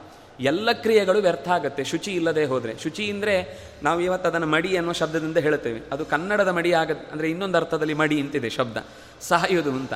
ಆ ಅರ್ಥಕ್ಕೆ ಬರಬಾರ್ದು. ಅದು ನಮ್ಮ ಪರಿಸ್ಥಿತಿ ಕೆಲವೊಮ್ಮೆ ಹಾಗಾಗ್ಬಿಟ್ಟಿದೆ. ಅದನ್ನೇ ಬಹಳ ಗಮನಿಸ್ತೇವೆ ಹೊರತು. ಅದರಿಂದ ಮುಂದೆ ಏನಾಗಬೇಕು ಅದನ್ನು ನಾವು ಗಮನಿಸುವುದೇ ಇಲ್ಲ. ಇದರಿಂದಾಗಿ ಎಷ್ಟೋ ಸರ್ತಿ ಇವತ್ತಿನ ಹೊಸ ತಲೆಗಳು, ಹೊಸ ಮನಸ್ಸಿನ ಆಲೋಚನೆಗಳು ಬರೀ ಇಷ್ಟನ್ನೇ ಮಾಡೋದಾದರೆ ಇದನ್ನು ಯಾಕೆ ಮಾಡಬೇಕು? ಒಂದು ತಿಳ್ಕೊಳ್ಬೇಕು ನಾವು, ಇವತ್ತು ವೈದ್ಯಕೀಯ ಕ್ಷೇತ್ರ ಅಥವಾ ಹೊರಗಿನ ಯಾವುದೇ ಕ್ಷೇತ್ರದಲ್ಲೂ ಹೈಜೀನಿಕ್ ಆಗಿರುವುದು ಅಂತ ನಾವೇನು ಹೇಳ್ತೇವೋ, ಅದನ್ನೇ ನಾವು ನಿತ್ಯದಲ್ಲಿ ನಮ್ಮ ಕರ್ಮಗಳಿಗೆ ನಾವು ಶುದ್ಧ ಇರಬೇಕು ಅನ್ನೋದಕ್ಕೋಸ್ಕರ ಇಷ್ಟು ವ್ಯವಸ್ಥೆಯನ್ನು ಹೇಳಿದ್ದಾರೆ. ಮೃತ್ತಿಕೆಯಲ್ಲಿ ಸ್ನಾನ ಮಾಡಬೇಕು, ಮೈಯನ್ನು ಮಣ್ಣಿನಿಂದ ತೊಳಿಬೇಕು ಅಂತ ಹೇಳ್ತಾರೆ. ಮೃತ್ತಿಕೆ ಹನಮೇ ಪಾಪಂ, ಮೃತ್ತಿಕೆ ತಾಯಿಯೇ ನೀನು ನನ್ನ ಮೈಯಲ್ಲಿರುವ ಕೊಳೆಯನ್ನು ಕಳೆಯಿರಿ ಅಂತ. ನಾವು ಚೆನ್ನಾಗಿ ಸೋಪು ಹಾಕಿ, ತಿಕ್ಕಿ, ಗಂಧಕವನ್ನು ಚೆನ್ನಾಗಿ ಚರ್ಮವನ್ನು ಸುಟ್ಟಿದ್ದೇವೆ. ಅಂದರೆ ಕೊನೆಗೊಂದು ದಿವಸ ಸುಡ್ಲಿಕ್ಕೆ ಮಕ್ಳಿಗೆ ಸುಲಭ ಆಗಲಿ ಅಂತನೋ ಏನೋ ಗೊತ್ತಿಲ್ಲ. ಆದರೆ ಅಕಸ್ಮಾತ್ ಚರ್ಮದ ಏನಾದರೂ ಸಮಸ್ಯೆ ಬಂದರೆ, ನೀವು ಡಾಕ್ಟ್ರ್ ಹತ್ರ ಹೋದರೆ ಅವ್ರು ಫಸ್ಟ್ ಹೇಳೋದು ನಿಮಗೆ, ದಯವಿಟ್ಟು ಇನ್ನು ಮುಂದೆ ಸೋಪ್ ಯೂಸ್ ಮಾಡಬೇಡಿ. ನೀವು ಪ್ರಕೃತಿ ಚಿಕಿತ್ಸಾಲಯಕ್ಕೆ ಹೋದರೆ ಗೊತ್ತಿರುತ್ತೆ. ಅವ್ರೇನು ಮಾಡ್ತಾರೆ, ಮೈಗೆ ಚೆನ್ನಾಗಿ ಮಣ್ಣು ಮೆತ್ತಿ ಸೂರ್ಯನ ಮುಂದೆ ನಿಲ್ಲಿಸ್ಬಿಡ್ತಾರೆ ನಾವಾಗ ತಟ್ಟಿರೆ ಅಂತರ ನಿಂತಿರ್ತೀವಿ. ಮನೆ ಮುಂದೆ ದೃಷ್ಟಿ ಬೊಂಬೆ ನಿಲ್ಲಿಸಿರ್ತಾರಲ್ಲ ಹಾಗೆ. ಆವಾಗ ನಮ್ಗೆ ಅದೆಲ್ಲ ವೈದ್ಯಕೀಯ ಚಿಕಿತ್ಸೆಯಲ್ಲಿ ಸರಿ ಅಂತ ಅನಿಸುತ್ತೆ ಆದರೆ ನಮ್ಮ ಹಿಂದಿನವರು ಹೇಳಿದ್ರು, ನಿತ್ಯವೂ ಮೈಗೆ ಮಣ್ಣು ಹಾಕಿ ತೊಳೆದ್ರೆ ಇದು ಬೇಕಾದರೆ ನೀವು ಸ್ವಂತ ಅನುಭವಕ್ಕೆ ತಂದುಕೊಳ್ಬಹುದು. ನೀವು ಮೃತ್ತಿಕೆಯಲ್ಲಿ ಸ್ನಾನ ಮಾಡಿದರೆ ನೀವು ಎಷ್ಟೇ ಬೆವತ್ರೂ ಕೂಡ ಕೆಟ್ಟ ಪರಿಮಳ ಬರುವುದೇ ಇಲ್ಲ. ಇದು ನೀವು ಪ್ರಾಕ್ಟೀಸ್ ಮಾಡ್ಬೋದು. ನಾನು ಇನ್ನೊಬ್ಬರನ್ನೇ ನೋಡಿ ಹೇಳೋದಲ್ಲ ನನ್ನ ನನಗೆ ಸ್ವತಃ ಅನುಭವ ಆಗಿದ್ದಕ್ಕೆ ಹೇಳ್ತಾ ಇದ್ದೀನಿ. ಮೈಯ ಚರ್ಮದ ರೋಗಗಳೇ ಬರುವುದಿಲ್ಲ. ಎರಡನೇದು ನಾವು ಬೆವರಿದ್ರೆ ಸ್ವಲ್ಪವೂ ಕೆಡುಕಿನ ವಾಸನೆ ಬರುವುದಿಲ್ಲ. ಇದು ಮಣ್ಣನ್ನು ನಾವು ದೇಹಕ್ಕೆ ಹಚ್ಚಿಕೊಳ್ಳುವುದರ ಪ್ರಭಾವ. ಹಾಗೆ ಅಂತ ಹೇಳಿ ಸಿಕ್ಕಾಪಟ್ಟೆ ಮಣ್ಣನ್ನು ಉಪಯೋಗಿಸಿ ನಿಮ್ಮ ಬಾತ್ರೂಮನ್ನು ಬ್ಲಾಕ್ ಮಾಡಿ ಮನೆಯವ್ರ ಹತ್ರ ಬಯಸ್ಕೋಬೇಡಿ ಒಂದು ವಾರದಲ್ಲಿ ಒಂದು ದಿವಸ ಅಂತ ಇಟ್ಕೊಳ್ಳಿ. ಅಕಸ್ಮಾತ್ ನಿಮ್ಗೆ ಒಂದೇ ಸರ್ತಿಗೆ ಅಭ್ಯಾಸ ಆಗಲಿಲ್ಲ ಅಂದರೆ ಶುಚಿಯ ಗಮನದ ಜೊತೆಗೆ ಮನೆಯ ವ್ಯವಸ್ಥೆಯನ್ನು ನಾವು ನೋಡ್ಕೊಳ್ಬೇಕು. ನಮಗೆ ಕೆಲವು ಸಮಸ್ಯೆಗಳು. ಹಿಂದೆ ಇದನ್ನು ಯಾಕೆ ಅಷ್ಟು ಒತ್ತು ಕೊಟ್ಟು ಹೇಳಿದ್ರು ಅಂದರೆ ನಾವು ಹೋಗಿ ಸ್ನಾನ ಮಾಡ್ತಾ ಇದ್ದದ್ದು ಬಾವಿ ಕಟ್ಟೆ ಎದುರುಗಡೆಯ ಜಾಗದಲ್ಲಿ. ಅದು ತೋಟಕ್ಕೆ ಯಾವುದೋ ಗಿಡಕ್ಕೆ ಹೋಗ್ತಾ ಇತ್ತು, ಸಮಸ್ಯೆ ಆಗ್ತಾ ಇರಲಿಲ್ಲ. ನಾವು ಈಗ ಯಾವುದೋ ಕೋಣೆಯ ಮಧ್ಯದಲ್ಲಿ, ನಾವು ತುಂಬ ನಾಚಿಕೆ ಉಳ್ಳವರಾಗ್ಬಿಟ್ಟಿದ್ದೀವಿ. ಎಲ್ಲ ಕೋಣೆ ಒಳಗೆ ಬಚ್ಚಿಕೊಂಡು ಸ್ನಾನ ಮಾಡಬೇಕಾದ ಪ್ರಸಂಗ ಇದೆ. ನದಿಯಲ್ಲಿ ಹೋಗಿ ಸ್ನಾನ ಮಾಡ್ತಾ ಇದ್ವಿ, ಆಗ ಅದು ಒಂದು ಸರ್ತಿ ಮುಳುಗಿ ಎದ್ರೆ ಎಲ್ಲ ಮೈಯ ಮಣ್ಣು ತಾನಾಗಿ ಹೊರಗೆ ಹೋಗ್ತಾ ಇತ್ತು. ಆದರೆ ಇವತ್ತಿನ ಪರಿಸ್ಥಿತಿಯಲ್ಲಿ ನಮ್ಮ ಸ್ನಾನದ ರೂಪ ಬದಲಾಗಿದೆ. ಅದರಿಂದಾಗಿ ನಮಗೆ ಈ ಹಳೆಯ ಚಿಕಿತ್ಸೆಯನ್ನು ಇಟ್ಟು ಹಾಕೊಳ್ಳೋಣ ಅಂತ ಅಕಸ್ಮಾತ್ ಮನಸ್ಸು ಮಾಡಿ ಮಾಡಿದ್ರು, ಮನೆಯವ್ರ ಹತ್ರ ಎಲ್ಲ ಬಯಸ್ಕೊಂಡು ಹತ್ತು ದಿವಸಕ್ಕೊಮ್ಮೆ ಪ್ಲಂಬ ಪ್ಲಂಬರನ್ನು ಕಲಿಸ್ ಕರೆಸೋ ಪ್ರಸಂಗ ಬಂದ್ಬಿಡುತ್ತೆ. ಅದರಿಂದಾಗಿ ಅದನ್ನು ಸ್ವಲ್ಪ ಯೋಚನೆ ಮಾಡಿ. ಹೇಗೆ ಮಾಡಿದರೆ ನಿಮ್ಮ ವ್ಯವಸ್ಥೆಗೆ ಅನುಕೂಲ ಆಗುತ್ತೋ ಹಾಗೆ ಮಣ್ಣನ್ನು ಉಪಯೋಗಿಸಿ ಸ್ನಾನವನ್ನು ಮಾಡುವುದರಿಂದ ಮನಸ್ಸು ಎಷ್ಟು ಫ್ರೆಶ್ ಆಗುತ್ತೆ ಗೊತ್ತಾ? ಮನಸ್ಸು ಫ್ರೆಶ್ ಆಗುತ್ತೆ ಅನ್ನೋದು ಮಾತ್ರ ದಿಟ. ದೇಹವೂ ಫ್ರೆಶ್ ಅದು ಸಹಜ. ಒಂದೇನು ಗೊತ್ತಾ? ದೇಹ ಸಹಜವಾಗಿ ಫ್ರೆಶ್ ಅನಿಸಿದ್ರು ಅಂದರೆ ತಕ್ಷಣ ಮನಸ್ಸು ತಾನಾಗದ್ರ ಜೊತೆಗೆ ಫ್ರೆಶ್ ಆಗಿಬಿಡುತ್ತೆ. ಇದರ ಜೊತೆಗೆ ಇದಿಷ್ಟು ಮೆಟೀರಿಯಲ್ ಆದ ವಸ್ತುಗಳನ್ನು ಬಳಸಿ. ಇದರ ಜೊತೆಗೆ ನಮಗೇನು ಹೇಳಿದರು? ನಿಮ್ಗೆ ನಮಗೊಂದು ಆಶ್ಚರ್ಯ ಆಗಬಹುದು. ನಾವು ಏನೇ ಮಾಡಬೇಕು ಅಂದರೆ ನಮ್ಮ ಪ್ರಾಚೀನರು ಅದಕ್ಕೊಂದು ಶ್ಲೋಕ. ಅದಕ್ಕೊಂದು ಚಿಂತನೆ. ನೀವು ನಮಸ್ಕಾರ ಮಾಡ್ತೀರಾ? ಅದಕ್ಕೊಂದು ಶ್ಲೋಕ. ನೀವು ಎಲ್ಲೋ, ಅದು ಇನ್ನು ಒಂದೊಂದು ದೇವರಾದರೆ ಒಂದೊಂದು ಥರದ ಶ್ಲೋಕ. ಇನ್ನೆಲ್ಲೋ ಮರಕ್ಕೆ ಪ್ರದಕ್ಷಿಣೆ ಬರ್ತಿರೋ, ಅಶ್ವತ್ಥ ವೃಕ್ಷಕ್ಕೆ ಒಂದು ಶ್ಲೋಕ. ಇನ್ನೆಲ್ಲೋ ನಾಗನಿಗೆ ಹೋಗಿ ನಮಸ್ಕಾರ ಮಾಡ್ತಿರೋ, ಅದಕ್ಕೊಂದು ಶ್ಲೋಕ. ದೊಡ್ಡವರಿಗೆ ನಮಸ್ಕಾರ ಮಾಡ್ತಿರೋ, ಅದಕ್ಕೊಂದು ಶ್ಲೋಕ. ತಲೆಗೆ ಎಣ್ಣೆ ಹಚ್ಕೋತಿರೋ, ಅದಕ್ಕೊಂದು ಶ್ಲೋಕ. ಅಥವಾ ಊರಿಗೆ ಹೊಸದಾಗಿ ಹೊರಡ್ತಾ ಇದ್ದೀರೋ, ಅದಕ್ಕೊಂದು ಶ್ಲೋಕ. ನೀವು ಹೀಗಿದ್ದಕ್ಕೆ ಹೀಗಿಲ್ಲ ಅಂತಿಲ್ಲ. ಪ್ರತಿಯೊಂದು ಸಂಘ, ಆದರೆ ಅದಷ್ಟೂ ಕೂಡ ನೀವು ಶ್ಲೋಕದ ಅರ್ಥ ತಿಳ್ಕೊಂಡ್ರೆ ಬಹಳ ಅರ್ಥಪೂರ್ಣ. ಊಟ ಆದಮೇಲೆ ಕೈಯನ್ನು ತೊಳೆದು, ಕೈಯ ಹೆಬ್ಬೆರಳಿನ ನೀರನ್ನು ಕಣ್ಣಿಗೆ ಮುಟ್ಟಿಸಿಕೊಂಡು ಒಂದು ಶ್ಲೋಕ ಹೇಳಿ ಹೇಳ್ತಾರೆ ಮಕ್ಕಳಿಗೆ. ಅಂದರೆ ಹೇಳಿಕೊಡ್ತಾರೆ, ಪುರಾಣದಲ್ಲೇ ಇದೆ ಆ ಮಾತು. ಶರ್ಯಾತಿಂಚ, ಸುಕನ್ಯಾಂಚ ಚವನಂ ಚೇಂದ್ರಮಶ್ವಿನೌ, ಭೋಜನಾಂತೆ ಸ್ಮರೇದ್ಯಸ್ತು, ತಸ್ಯ ಚಕ್ಷುರ್ನ ಹೀಯತೆ. ಶ್ಲೋಕ ಒಂಚೂರು ಬದಲಾಗಿಯೂ ಬೇರೆ ಥರನೂ ಇದೆ, ಅದರ ಅಭಿಪ್ರಾಯ ಒಂದೇ. ಊಟ ಆದ ಬಳಿಕ ನಾವು ದೇವರ ನೈವೇದ್ಯವನ್ನು ತಟ್ಟೆಯಲ್ಲಿ ಹಾಕಿಕೊಂಡು ಅಥವಾ ಎಲೆಯಲ್ಲಿ ಹಾಕಿಕೊಂಡು ತುಪ್ಪವನ್ನು ಕಲಸಿ, ಅಷ್ಟು ಪದಾರ್ಥವನ್ನು ಕಲಸಿ ಎಲ್ಲ ಊಟ ಆದಮೇಲೆ ಆ ತುಪ್ಪ ಕಲಸಿದ ಅನ್ನ ಮತ್ತು ಆ ಬಿಸಿಯಾದ ಅನ್ನ, ನಾವು ತಂಗಳನ್ನೇ ಪೆಟ್ಟಿಗೆಯಲ್ಲಿಟ್ಟು ತಿನ್ನೋರಾದರೆ ಏನು ಮಾಡಲಿಕ್ಕಾಗಲ್ಲ. ಆದರೆ ಸಹಜವಾಗಿ ಆ ರೀತಿ ಸ್ವಚ್ಛವಾಗಿ ದೇವರಿಗೆ ನಿವೇದಿಸಿದ ಅನ್ನವನ್ನು ನಾವು ತಿಂದು ಕೈಯನ್ನು ತೊಳೆದ ಮೇಲೆ ಈ ಬೆರಳಿನಿಂದ ನೀರು ಹಾಕೊಳ್ತೇವಲ್ವಾ? ಈ ಬೆರ್, ನಾನಾಗ ಹೇಳಿದೆ, ಈ ಕೈಯಲ್ಲಿ ಯಾವಾಗಲೂ ಪ್ರಾಣಶಕ್ತಿ ಹರಿತಾ ಇರುತ್ತೆ, ಅದರಲ್ಲಿ ಈ ಬೆರಳು ಅನ್ನೋದು ಕಣ್ಣಿಗೂ ಬಹಳ ಸಂಬಂಧ ಇರುವ ಒಂದು ವಿಶಿಷ್ಟವಾದ ಪ್ರಾಣಶಕ್ತಿ ಹರಿಯುವ ಕಣ್ಣಿಗೆ ಸಂಬಂಧ ಇರುವ ಬೆರಳು. ಅದನ್ನು ನಾವು ಕಣ್ಣಿಗೆ ನೀರನ್ನು ಬಿಟ್ಟುಕೊಂಡೆವು ಅಂದರೆ ಅಕಸ್ಮಾತ್ ಕಣ್ಣಿನ ದೋಷ ಇದ್ದರೆ ಹೋಗುತ್ತೆ. ಇಲ್ಲ ಅಂತಾದರೆ ಯಾವತ್ತೂ ಮುಂದೆ ಬರುವುದಿಲ್ಲ. ಅಷ್ಟು ಈ ಹೆಬ್ಬೆರಳಿನ ನೀರಿಗೆ ನಾವು ಕಣ್ಣಿಗೆ ಮುಟ್ಟಿಸಿಕೊಳ್ಳುವುದರಲ್ಲಿ ಸಂಬಂಧ ಇದೆ. ಇದು ಒಂದು ಚಿಕಿತ್ಸೆ. ಇದರ ಜೊತೆಗೆ ಒಂದು, ಆ ಕಥೆಯನ್ನು ನೆನಪಿಸ್ಕೊಳ್ಳೋದು. ಅಲ್ಲಿ ಏನಾಗುತ್ತೆ? ಚವನ ಮಹರ್ಷಿಗಳಿಗೆ ಅಶ್ವಿ ದೇವತೆಗಳಿಂದ ಮತ್ತೆ ವಾಪಸ್ ಕಣ್ಣು ಬರುತ್ತೆ. ಸುಕನ್ಯೆ ಕಣ್ಣನ್ನು ಚುಚ್ಚಿ ಕೊನೆಗೆ ಅವನನ್ನು ಮದುವೆ ಆದ ಮೇಲೆ ಅಶ್ವಿ ದೇವತೆಗಳ ಅನುಗ್ರಹದಿಂದ ಕಣ್ಣು ಬರುತ್ತೆ ಅನ್ನುವ ಕಥೆ ಇದೆ. ಆ ಕಥೆಯನ್ನು ನೆನಪಿಸಿಕೊಂಡು ನಾವು ಕಣ್ಣಿಗೆ ಆ ನೀರನ್ನು ಹಾಕಿಕೊಂಡದ್ದು ಹೌದಾದರೆ ನಮ್ಮ ಕಣ್ಣಿಗೆ ಯಾವತ್ತೂ ದೋಷ ಬರುವುದಿಲ್ಲ. ಹೀಗೆ ಪ್ರತಿಯೊಂದು ಕ್ರಿಯೆಗೂ ಒಂದು ಶ್ಲೋಕ, ಒಂದು ಕಥೆ, ಒಂದರ ಜೊತೆಗೆ ನಮ್ಮ ಅಭ್ಯಾಸ ಹೇಗಿರಬೇಕು ಅನ್ನೋದನ್ನು ತೋರಿಸಿಕೊಡ್ತಾನೆ. ಅದನ್ನು ನಾವು ಪ್ರಾಕ್ಟೀಸ್ ಮಾಡಿಸಿದರೆ ನಮಗೆ ಯಾವತ್ತೂ ಆರೋಗ್ಯದ ಬಗ್ಗೆ ನಾವು ಇವತ್ತೇನು ಹಿಂದೆ ಎಲ್ಲ ಕುಲಪುರೋಹಿತರು ಅಂತ ಇರ್ತಿದ್ರು. ಮಸ್ಟ್, ಅವ್ರ ಮನೆಯಲ್ಲಿ ಏನಾದರೂ ಸರಿ ಒಂದು ಕುಲಪುರೋಹಿತರು ಇರಲೇಬೇಕು. ಇವತ್ತು ನಮಗೆ ಫ್ಯಾಮಿಲಿ ಡಾಕ್ಟ್ರು ಅಂತ ಇರ್ತಾರೆ. ಏನಾದರೂ ಸರಿ ಒಬ್ಬರು ಏನಾದರೂ ರೋಗ ಬಂದೇ ಬರುತ್ತೆ ದಿನಕ್ಕೊಂದು ಪೆಟ್ ಡಬ್ಬದಲ್ಲಿ ನಮಗೆ ಮಾತ್ರೆಗಳು ರೆಡಿ ಇರುತ್ತೆ, ಇಷ್ಟು ತಿನ್ನಬೇಕು ಅಂತ. ಆ ಸ್ಥಿತಿಗೆ ಬರೋದಕ್ಕೆ ಕಾರಣ ನಮ್ಮ ಲೈಫ್ ಸ್ಟೈಲನ್ನು ನಾವು ಬದಲಾಯಿಸಿಕೊಂಡದ ಕಾರಣ. ತೀರಾ ಬದಲಾಯಿಸ್ಕೊಳ್ಬಾರ್ದು. ಅಥವಾ ತೀರಾ ಅದಕ್ಕೆ ಮುಳುಗಲೂಬಾರ್ದು. ಅರ್ಥ ತಿಳ್ಕೊಳ್ಬೇಕು ಅನ್ನೋದು ತಾತ್ಪರ್ಯ ಅಷ್ಟೇ. ಸ್ನಾನ ಮಾಡುವಾಗ ನಮ್ಮ, ನಾವು ಪಾತ್ರೆಯಲ್ಲಿ ಎಲ್ಲೋ ನೀರು ಇಟ್ಟುಕೊಂಡಿದ್ದೇವೆ ಅದನ್ನು ಮುಟ್ಟಿಕೊಂಡು ಗಂಗೆ ಚ ಯಮುನೆ ಚೈವ ಗೋದಾವರಿ ಸರಸ್ವತಿ ನರ್ಮದೆ ಸಿಂಧು ಕಾವೇರಿ ಜಲೇಸ್ಮಿನ್ ಸನ್ನಿಧಿಂಕುರು ಅಂತ ಸ್ನಾನದ ಹೊತ್ತಿಗೆ ಆ ಎಲ್ಲ ಗಂಗಾದಿ ಅಭಿಮಾನಿ ದೇವತೆಗಳನ್ನು ನೀರಿನಲ್ಲಿ ಸ್ಮರಣೆ ಮಾಡಬೇಕು ಅಂತ. ಗಂಗಾ ಸರ್ವಾಹ ಗಂಗಾಹ ಸಮುದ್ರಗಾಹ ಅಂತ. ಎಲ್ಲ ನದಿಗಳು ಕೂಡ ಗಂಗೆಯ ಸಾನ್ನಿಧ್ಯವನ್ನು ಹೊಂದಿದೆ. ನಾವು ನೆನಪಿಸಿಕೊಂಡ್ರೆ ಅದರ ಅನುಗ್ರಹ ಆಗತ್ತೆ. ನಾವು ಗಂಗೆಗೆ ಹೋಗಿ ಬಂದಾಗಲೂ ಶುದ್ಧ ಆಗಲ್ಲ, ಇನ್ನು ನೀರಿನಿಂದ ಶುದ್ಧ ಆಗ್ತೇವಾ? ಹೀನ ಗುಣಗಳ ಹಿಂಗದೆ ಗಂಗೆಯ ಸ್ನಾನವ ಮಾಡಿದರೇನು ಫಲ? ಗಂಗೆಯಲ್ಲಿ ಮುಳುಗುವಾಗಲೂ ನಮ್ಮ ಎಚ್ಚರ ಏನು ಗೊತ್ತಾ? ನನ್ನ ಮನಸ್ಸಿನ ದೋಷ ಹೋಗಲಿ, ನನ್ನ ಮೈಯ ಕೊಳೆ ಹೋಗಲಿ, ನನ್ನ ಮಾನಸಿಕ ಚಿಂತನೆಗಳು ದುರುದ್ದೇಶದಿಂದ ಕೂಡಿದರೆ ಅದು ಪೂರ ನಿಷ್ಫಲ ಆಗಲಿ, ಅದು ಕೆಡುಕನ್ನು ಯಾರ ಮೇಲೂ ನಾವು ಆಲೋಚನೆ ಮಾಡದ ಹಾಗಾಗಲಿ ಅಂತ ಹೇಳಿ ಮುಳುಗ್ ಮುಳುಗಬೇಕು ಅಂತ.